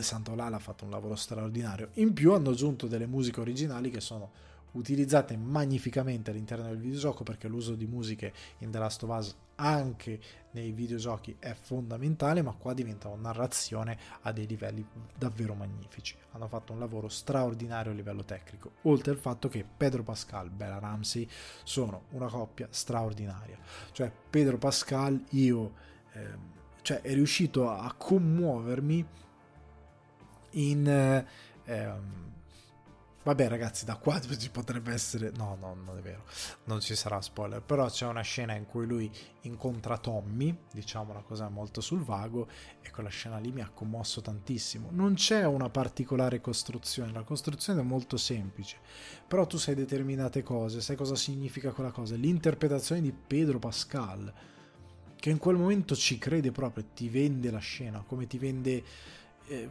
dei momenti in cui hai degli attacchi d'ansia, la fragilità, l- la rabbia assoluta di Joel, tu sei, ti aggancia subito. Bella Ramsey aveva un compito difficile, e aveva un compito difficile perché qua sarò brutale nel dirlo. Le critiche fatte a Bella Ramsey, anch'io ho detto, cavolo, però il personaggio di Ellie è difficile perché aveva una faccia molto particolare. Però se l'attrice fa un bel lavoro, l'attrice fa un bel lavoro, come Pedro Pascal. Non è proprio Joel visivamente, però fa un bel lavoro, un bel lavoro. Cioè, lo, te lo vende subito. Bella Ramsey, secondo me, dà qualche strato in più anche a Ellie. Grazie a quello che lei è come attrice, all'interpretazione che le dà e anche al suo aspetto fisico. le dà qualcosa che è molto più interessante sotto certi punti di vista. E, di, e ripeto, sarò brutalmente onesto. Chi ha criticato Bella Ramsey è perché, scusate la brutale onestà, però siamo ancora al livello in cui se non è un bel faccino, come Ellie nel videogioco, che è un faccino molto gentile e che tanti non hanno capito che è una ragazzina e voi siete degli adulti e dovreste andare un po' oltre questo aspetto, se no andiamo a farci vedere da qualcuno, ok? Parliamo con qualcuno perché c'è qualcosa che non va, se facciamo apprezzamenti su una ragazzina di 14 anni, ma al di là di questo do- dobbiamo capire che non può andare bene che siamo ancora legati che il personaggio quando è femminile, perché quando è maschile non ci importa, se non è un bel faccino non va bene. Cioè un bel faccino per antonomasia, diciamo, per, per quasi assoluto, ok? Non va bene. Ok, con Bella Ramsey non hanno preso una papabile fotomodella, cioè non sono andati a prendere eh, non lo so, la Zendaya di turno. Non era quello il punto, era di prendere un'ottima attrice che incarnasse un'ottima Ellie. Lei è straordinaria. Ok, oltre al fatto che non, non gli puoi dire che è brutta. È una bravissima attrice anche. Ok, e funziona benissimo. Quindi loro straordinari, gli interpreti sono tutti straordinari e per me anche il casting di Nick Offerman è stato e Marley Barlett. Tutti e due hanno dato l'interpretazione. Nick Offerman è stato meraviglioso, il suo Bill stratosferico. Veniamo però alla eh, scrittura, uno degli elementi che rende The Last of Us grandioso e perché mi preme di smontare questa cosa con The Walking Dead, gli zombie. Porca miseria. Allora, qua di zombie non c'è niente, non tanto a livello di mostro, proprio a livello di temi, di storia. Lo zombie romeriano l'invenzione dello zombie romeriano, quindi non il white zombie della tradizione voodoo, lo zombie come l'ha inteso Romero, come l'ha inventato lui come poi è stato sfruttato e distrutto in parte da The Walking Dead che lo ha reso un po' una macchietta e poi ci torneremo sull'effetto The Walking Dead che è quello che hanno cercato di evitare in tutti i modi nella trasposizione della Last of Us. La cosa bella è che nello zombie romeriano c'era la volontà di creare un mostro, come capita spesso nell'horror, tu crei un mostro perché vuoi dire qualcosa della società, del mondo che ti sta attorno. E lo zombie, quando uno dice come fa Rick Dufer, chi, chi, chi non pensa è cibo per zombie, ok? Che sei un depensante sei cibo per zombie perché non stai riflettendo, non sei un uomo libero, non sei illuminato, ok?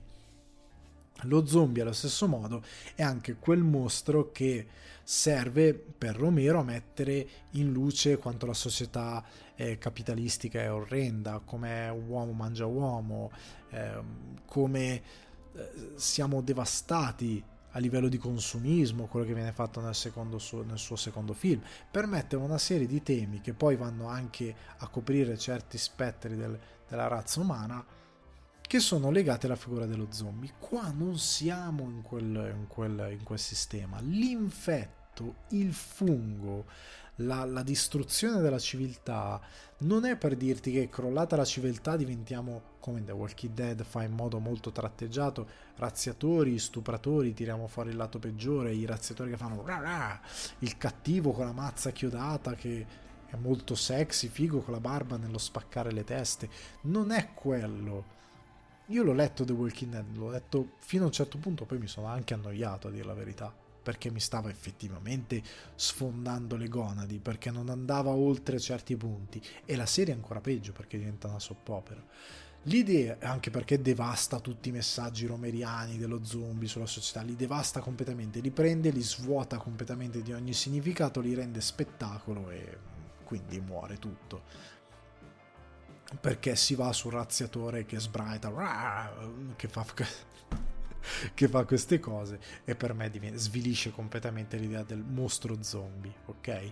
In The Last of Us, oltre al fatto che se ci sono looter, razziatori, dove ci sono, loro lo dicono chiaramente, si riflette nel, nella serie. Noi volevamo andare, non, vole crea, vole, non, volevamo creare gli NPC. Gli NPC per i babbani sono i non player, non player character o non playable character. Tutte le volte non mi ricordo questa definizione. Comunque, personaggi non giocabili che sono all'interno del videogioco e che interagiscono con te e che sono generalmente tratteggiati, non hanno una gran caratterizzazione. I razziatori sono razziatori vengono lì, sono aggressivi, vogliono spaccare tutto, volevano andare oltre questa, questa cosa, perché The Last of Us si preoccupa di raccontare molte sfaccettature dell'animo umano e in particolar modo si preoccupa di dire che in questo mondo non esistono buoni e cattivi, perché ogni punto di vista di ogni personaggio all'interno di Last of Us ha una sua complessità, anche di quello più becero, non è mai bidimensionale ha qualcosa di più che devi andare a investigare, che The Last of Us ti fa affondare in quelle cose.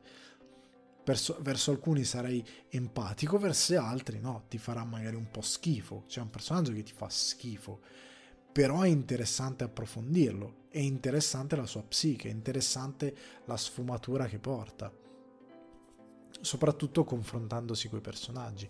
Si va oltre, l'infetto è una scusa che in questo caso non è un infetto ma è un fungo e poi è interessante anche quella cosa lì che poi andiamo ad esplorare. È sostanzialmente un pretesto per creare un mondo oltre che da una parte cristallizza il tempo e ti dà la possibilità di poter scrivere i tuoi personaggi nel modo più onesto possibile perché tu hai cristallizzato il tempo ai primi anni 2000, 2003 mi pare quando comincia tutto, e nel 2003 Neil Druckmann che è cresciuto negli anni 90 può utilizzare tutto il suo retaggio pop senza costruire una storia boomeristica. Cioè o senza costruire una storia che sia insincera anche nel modo di descrivere le ragazzine eccetera eccetera può essere più adatta a un mondo che si è fermato in quel momento storico, può essere più adatta a celebrare cose che fanno parte del suo retaggio pop e che sono ancora lì perché più di lì non si è andati avanti.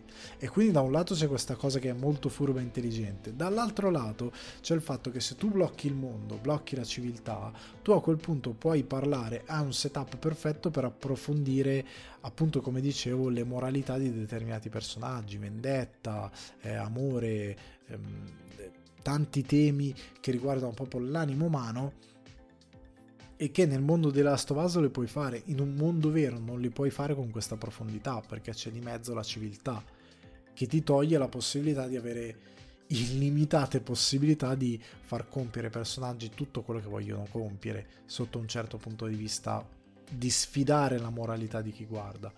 Che, cioè tipo John Wick ok è super sopra le righe, ma ti descrive un mondo dove sono tutti assassini. Cioè in John Wick tu ti dimentichi della polizia, di, di, tutto quello che esiste come nostro mondo, perché ti chiude talmente tanto in quella cosa che tu lo dimentichi.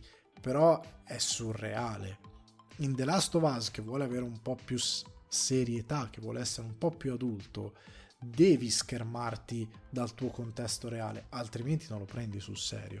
Cioè, se The Last of Us i personaggi facessero le stesse cose nel mondo reale, eh, non funzionerebbe, non, non, riusciresti a portarli fuori. Hai bisogno di una situazione estrema per estremizzare i sentimenti umani e quindi per riflettere sull'animo umano. È un po' come se tu riporti tutto ai drammi dell'antica Grecia o ai drammi shakespeariani, in un mondo in cui effettivamente potevi permetterti di estremizzare ogni azione dei protagonisti perché non c'era la civiltà per come la intendiamo oggi e quindi puoi portare all'estremo i drammi dell'animo umano. E questa cosa è super intelligente. L'infetto è una scusa. Oltre al fatto che io ho trovato meraviglioso come la morale, ah, cioè l'infetto viene spiegato meravigliosamente nelle prime due opening dei primi due episodi e l'episodio d'apertura, il primo episodio, io non capisco veramente perché io dico che sei veramente un incompetente se tu guardi il primo episodio di The Last of Us e fai spallucci. Perché l'opening di, di The Last of Us, quei cosa saranno? 5 minuti? Sono folgoranti. Perché nei primi 5 minuti di eh, nei primi in generale 20 minuti, 10 minuti di un film, di una serie, è il momento in cui tu hai l'attenzione massima del tuo spettatore e devi dargli delle robe veramente forti per agganciarlo alla tua storia. E nel momento in cui tu apri in quella maniera lì, con questo scienziato che parla, che spiega il fungo e, e soprattutto noi siamo appena usciti da una pandemia nella vita reale. Siamo indietro nel tempo, non siamo nel nostro presente, siamo indietro negli anni 70 mi pare ci sono questi scienziati che parlano ah le pandemie sì vabbè può esserci questa cosa però sai la scienza vaccini eccetera eccetera quando l'altro parla dice sì sì ok ma mettiamo caso c'è un fungo. E si evolve e il fungo prende controllo e spiegano dell'ospite. E quindi già non è più zombie perché tu sei vivo ti viene preso in controllo. Ma al di là di questo lui quella scena è raggenante cosa spiega e se succedesse è veramente ti, ti toglie il fiato perché anche il modo in cui è messo in scena come il pubblico più parla lo scienziato e più cala cioè la, la gente inizia da che c'era un clima dove si poteva anche ridere improvvisamente diventano tutti seri perché anche noi a casa diventiamo seri perché noi siamo appena usciti da una pandemia e come dicono, dicono, loro nello scenario di una pandemia, sì, tu perdi milioni di persone, sì, ok, però ne puoi uscire. L'altro fa un discorso che tu fai, porca miseria, e anche tu che sei a casa fai, ok, è finita. anche perché ti riconosci molto nella descrizione che loro fanno dell'animo umano, cioè che lo scienziato fa dell'animo umano.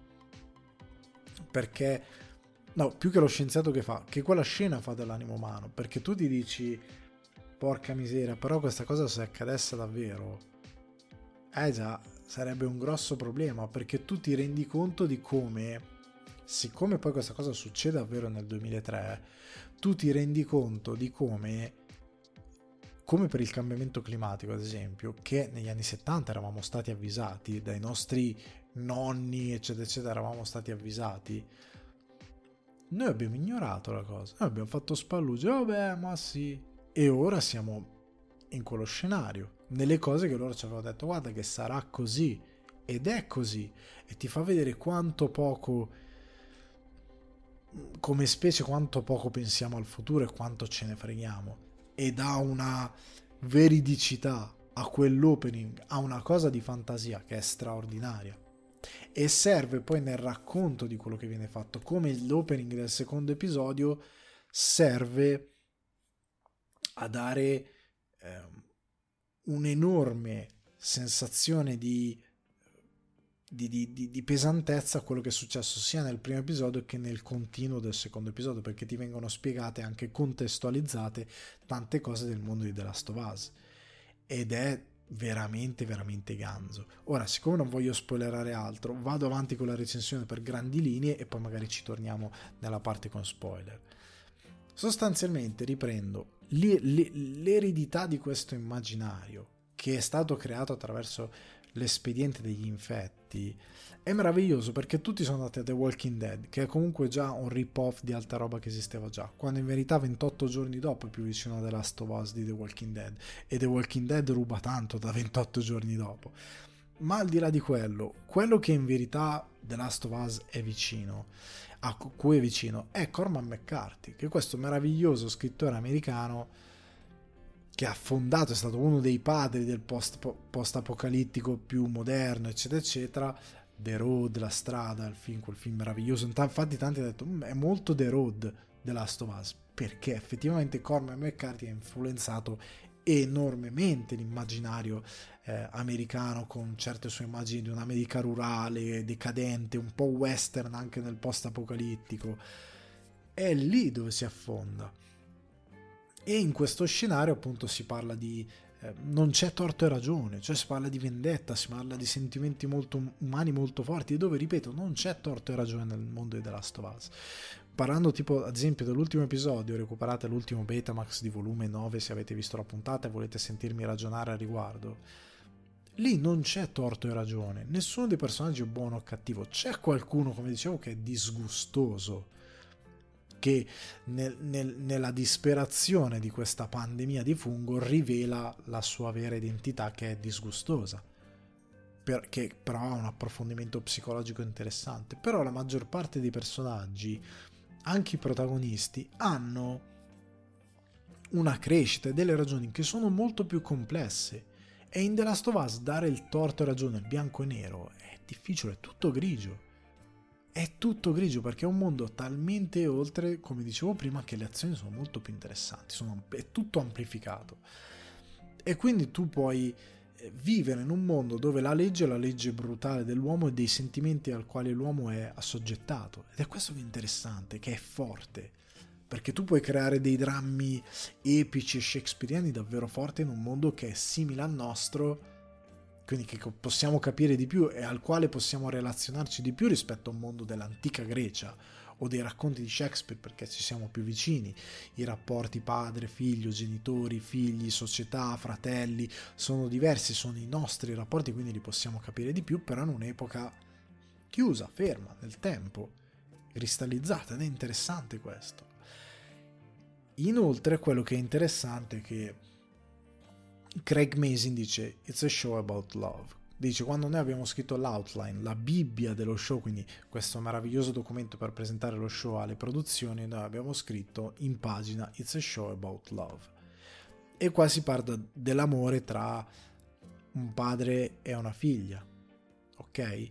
Che è un sentimento a me piace tantissimo quello che dice ehm, Craig Mason. È un, è un sentimento, it's something primal lui dice primal, quindi primitivo, è qualcosa di atavico, è qualcosa che difficilmente puoi spiegare se non vivi, cioè nella storia dell'uomo è tutta la storia dell'umanità, soprattutto l'umanità molto recente, che si cerca di spiegare il rapporto padre-figlio e falliscono quasi tutti.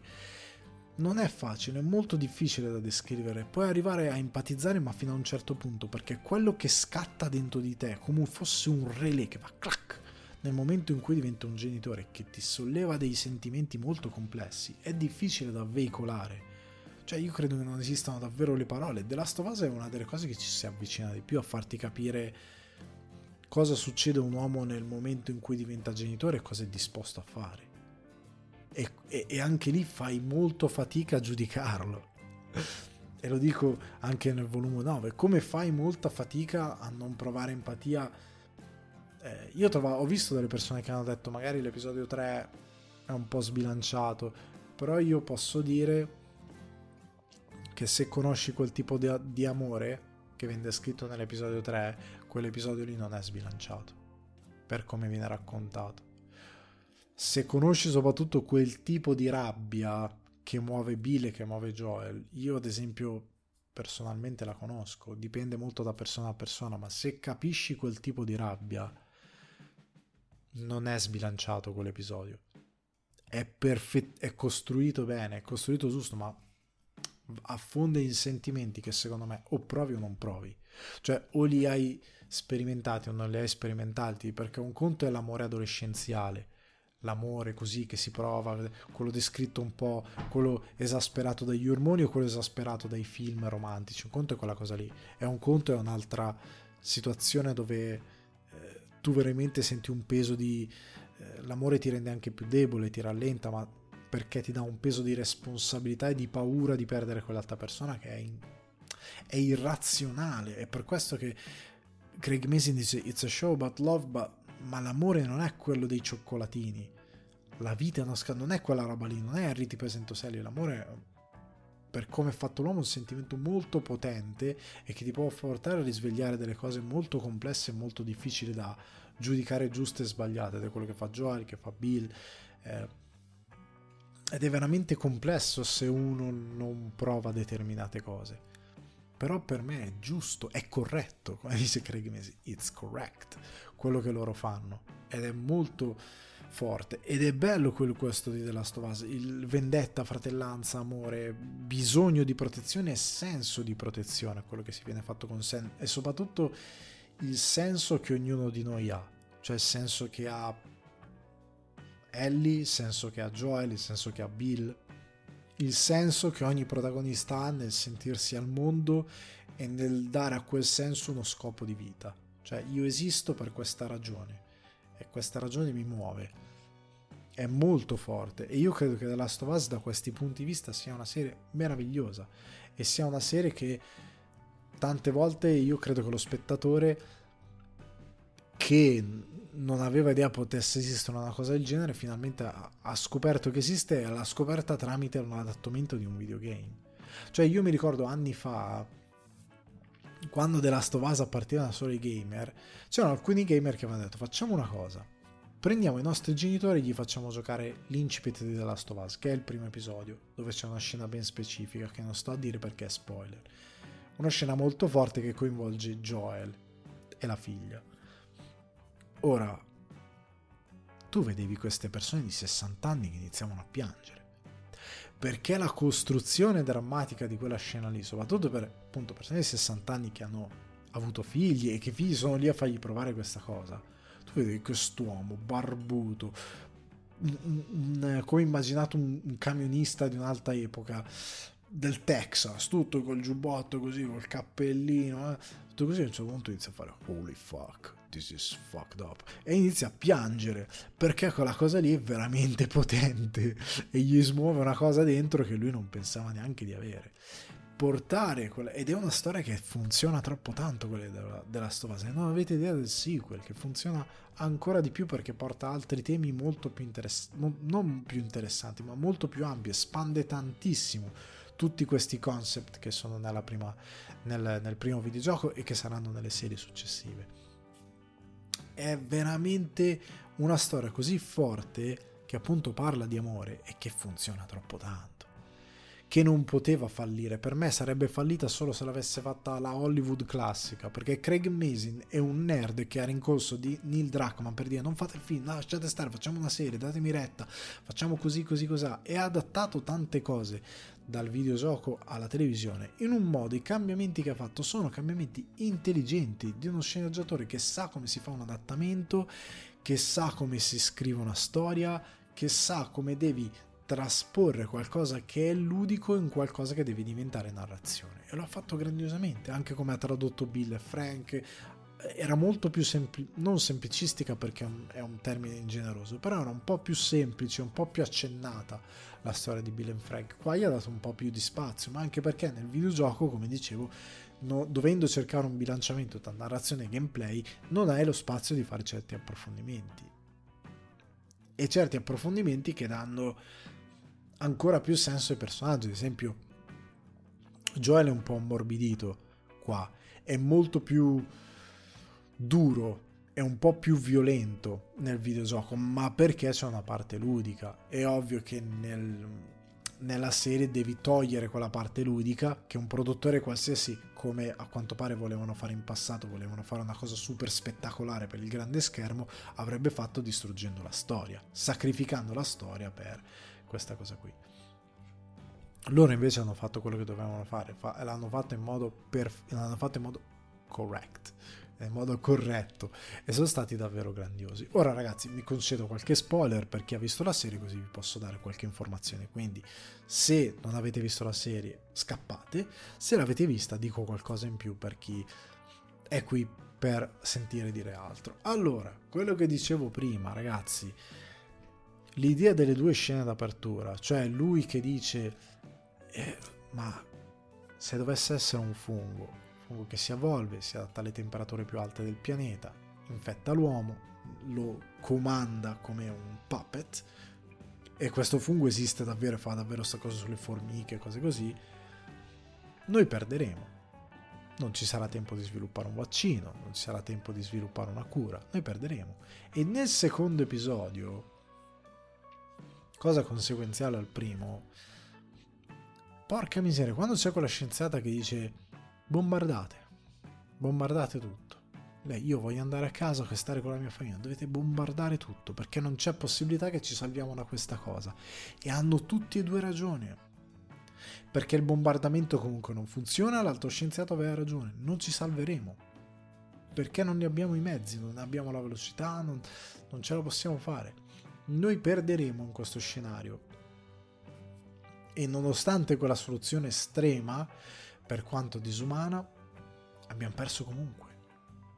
È molto molto molto intelligente, oltre a dare tutta una descrizione di world building, ma soprattutto quell'idea lì si collega poi incredibilmente al primo episodio e al finale, perché Joel per una soluzione estrema, che è quello ovvero di bombardare tutto, ma nel suo caso il soldato che spara riceve l'ordine, spara Non sappiamo se sono infetti o meno, non abbiamo modo di scoprirlo, non hai modo di perquisirli. Sparagli e basta. Cavolo, lui prende una decisione col cuore pesante che deve prendere per forza. E la figlia di Joel muore. E Joel perde una figlia per una decisione data per certa come il bombardamento che doveva salvare l'umanità e che non ha salvato niente. Quindi nel finale ancora di più tu sei dalla sua parte. Cioè, ancora di più tu nel finale dici: sì, quella decisione è giusta. Perché lui, glielo dice a Marlene, io ho una scelta, io questa volta posso scegliere. Quella volta lì non ho potuto scegliere, ero un soldato con un fucile, io ero disarmato con mia figlia e non ho potuto scegliere. Lui mi ha detto che quella soluzione di salvare il mondo era la soluzione. E non è stata la soluzione, io ho perso mia figlia, questa volta io non perderò mia figlia tu mi stai dicendo che lei è la soluzione a salvare il mondo, ma io non lo so. Come non sapevo se il bombardamento era. È una cosa che, l'altro, è molto. È un caso che lei è immune. Potrebbe non essere davvero una salvezza, potrebbe non servire a niente, potrebbe essere una benedizione. Io non lo so. Il mio amore, il love, che io provo per quella ragazzina che per me è mia figlia, mi dice che non esiste al mondo. La mia scelta, uno può dire egoistica, ok, ma ti ci devi calare in questa situazione. La mia scelta è quella di dire no, non accetto questa cosa, non me ne frega niente, il mondo è rotto, può rimanere rotto, non me ne frega niente, sono convinto che non si riparerà mai, anche qualora dovessimo prendere una scelta, perché lui già all'inizio era convinto che il mondo non si potesse riparare, lui avrebbe sparato in testa a Ellie, perché per lui era infetta, era morsa, non esiste cura e arrivederci e grazie poteva sbagliarsi come si è sbagliato la prima volta, non lo sa lui. Nel dubbio lui non perderà una figlia e prende la decisione che perde. È difficile dargli torto. Ma soprattutto la cosa meravigliosa qui è che, come dicevo prima, nell'episodio di Bill e Frank, tu vedi la storia di questi due personaggi, di questo Bill, che non vedeva l'ora arrivasse l'apocalisse. Lui è quello di noi che dice, cavolo, non vedo l'ora che, che, che, di aver ragione. Cioè, non vedo l'ora che il mondo vada a quel paese, che quelli che io chiamo fascisti dimostrino di essere fascisti, e poi Fedra, eccetera, eccetera, quindi non, non si sbagliava troppo Bill nella sua visione, il mondo gli ha dato ragione, però lui ha perso il mondo. Cioè, che cosa ne ha guadagnato? Ha guadagnato che nel momento in cui ha trovato una persona gentile nella quale non credeva, lui ha trovato l'amore e ha scoperto la sua debolezza. Ha scoperto il motivo per il, per il quale il mondo era quello che era perché l'amore, l'amore ti dà tante paure, ti crea tante irrazionalità. Ma Bill, come Joel, è una persona che è nata con lo scopo di proteggere. E lui quando gli lascia quella lettera, dice noi dobbiamo proteggere, dobbiamo fare di tutto per proteggere le, persi- le persone che amiamo. Che amiamo. And God help any motherfucker who stands in our way e Dio aiuti ogni figlio di puttana che sta nostre, eh, sulla nostra strada. È il parlare di una persona appunto che ha quello scopo. E Joel appunto nel finale le luci sono i motherfucker who stand in his way e lui li trucida tutti e quella scena è girata in modo meraviglioso perché non è spettacolarizzata ok perché lì viene tolto il suono lui ci si concentra sui passi di Joel, i bossoli, lui è terrificante, lui non ha alcuna pietà, lui è freddo e calcolatore, ammazza chiunque sia per lui una minaccia, infatti le due infermiere non le uccide, perché lui deve portare via Ellie e alla fine uccide anche Marlene, perché, dice, perché le dice tu verrai a cercarla, non ti posso lasciare vivere. Cioè una decisione super calcolata, però al tempo stesso parlando di senso dei personaggi, lui va contro al senso di Ellie. Perché comunque Ellie aveva il suo senso nell'essere la cura. E noi lo sappiamo perché ha perso Riley. Noi lo sappiamo perché ha perso Sam. Lei, lei, lui era morso, lei si taglia la mano, lei non sa come funziona, ma lei si taglia la mano, mette il suo sangue sopra la sua ferita e dice io ti posso curare e lei ci crede in quel momento. Sam ha bisogno di protezione, Sam ha bisogno, come il fratello, un po' di, di qualcuno che, che, li protegga, che li aiuti. E lei ci prova davvero, ma non ci riesce. E quella è una cosa che le fa malissimo. Il senso di Ellie div- diventa quello di essere la cura. E lei intuisce, nel finale è chiaro che lei non è stupida, è tutto il, te- il telefilm che le dicono, tutta la storia che le dicono che lei è davvero intelligente. Noi lo sappiamo che lei è davvero intelligente. Noi sappiamo che capisce Joel e che è più intelligente di Joel e che per certi versi sa quando lui sta mentendo. E quel finale lì che dicevo appunto Craig Mason dice it's correct, quel finale è corretto, eh, c'è questa cosa in cui lei gli chiede la verità, lui giura ma sta mentendo, lei dice ok, però è, è ambiguo, non è propriamente convinta.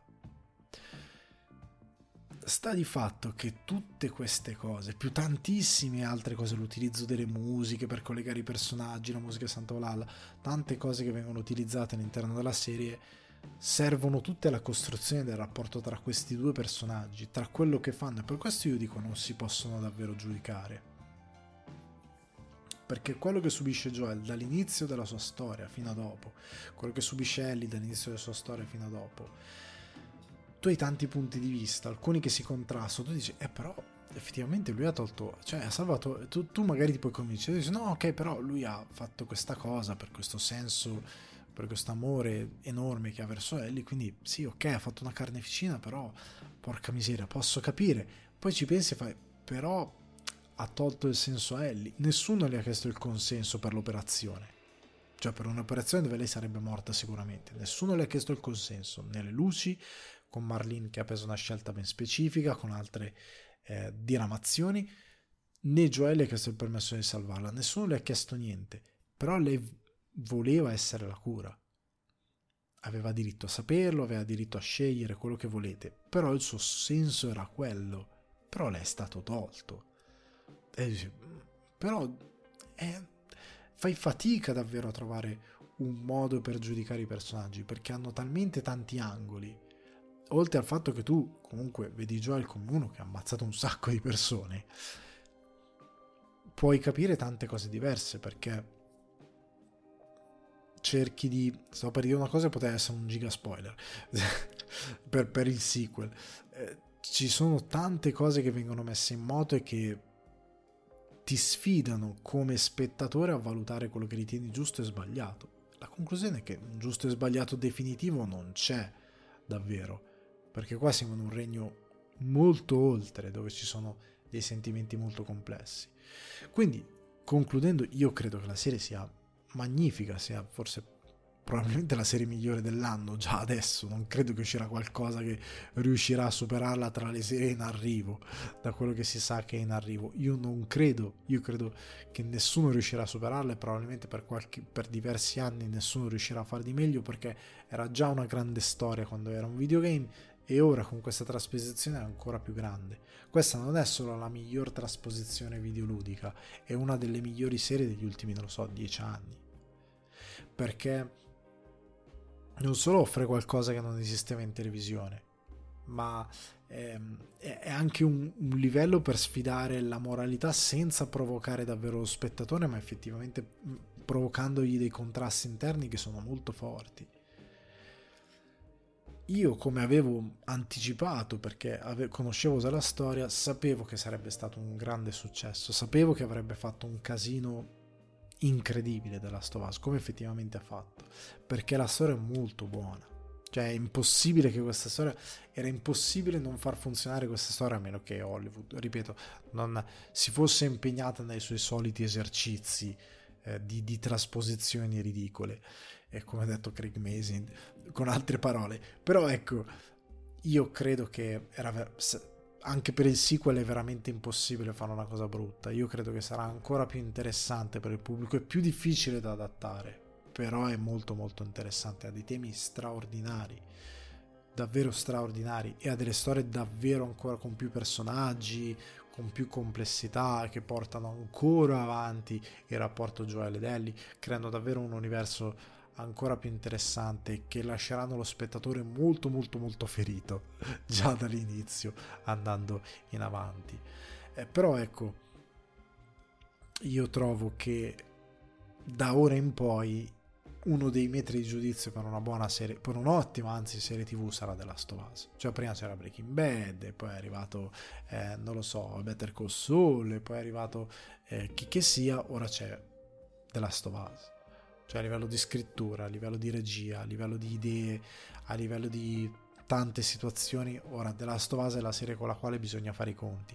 E dopo questa prima stagione HBO che ha visto quanto ha funzionato, credo che spenderà ancora più soldi che sono necessari per le stagioni future per concludere questa storia e faranno un grande lavoro. Ok?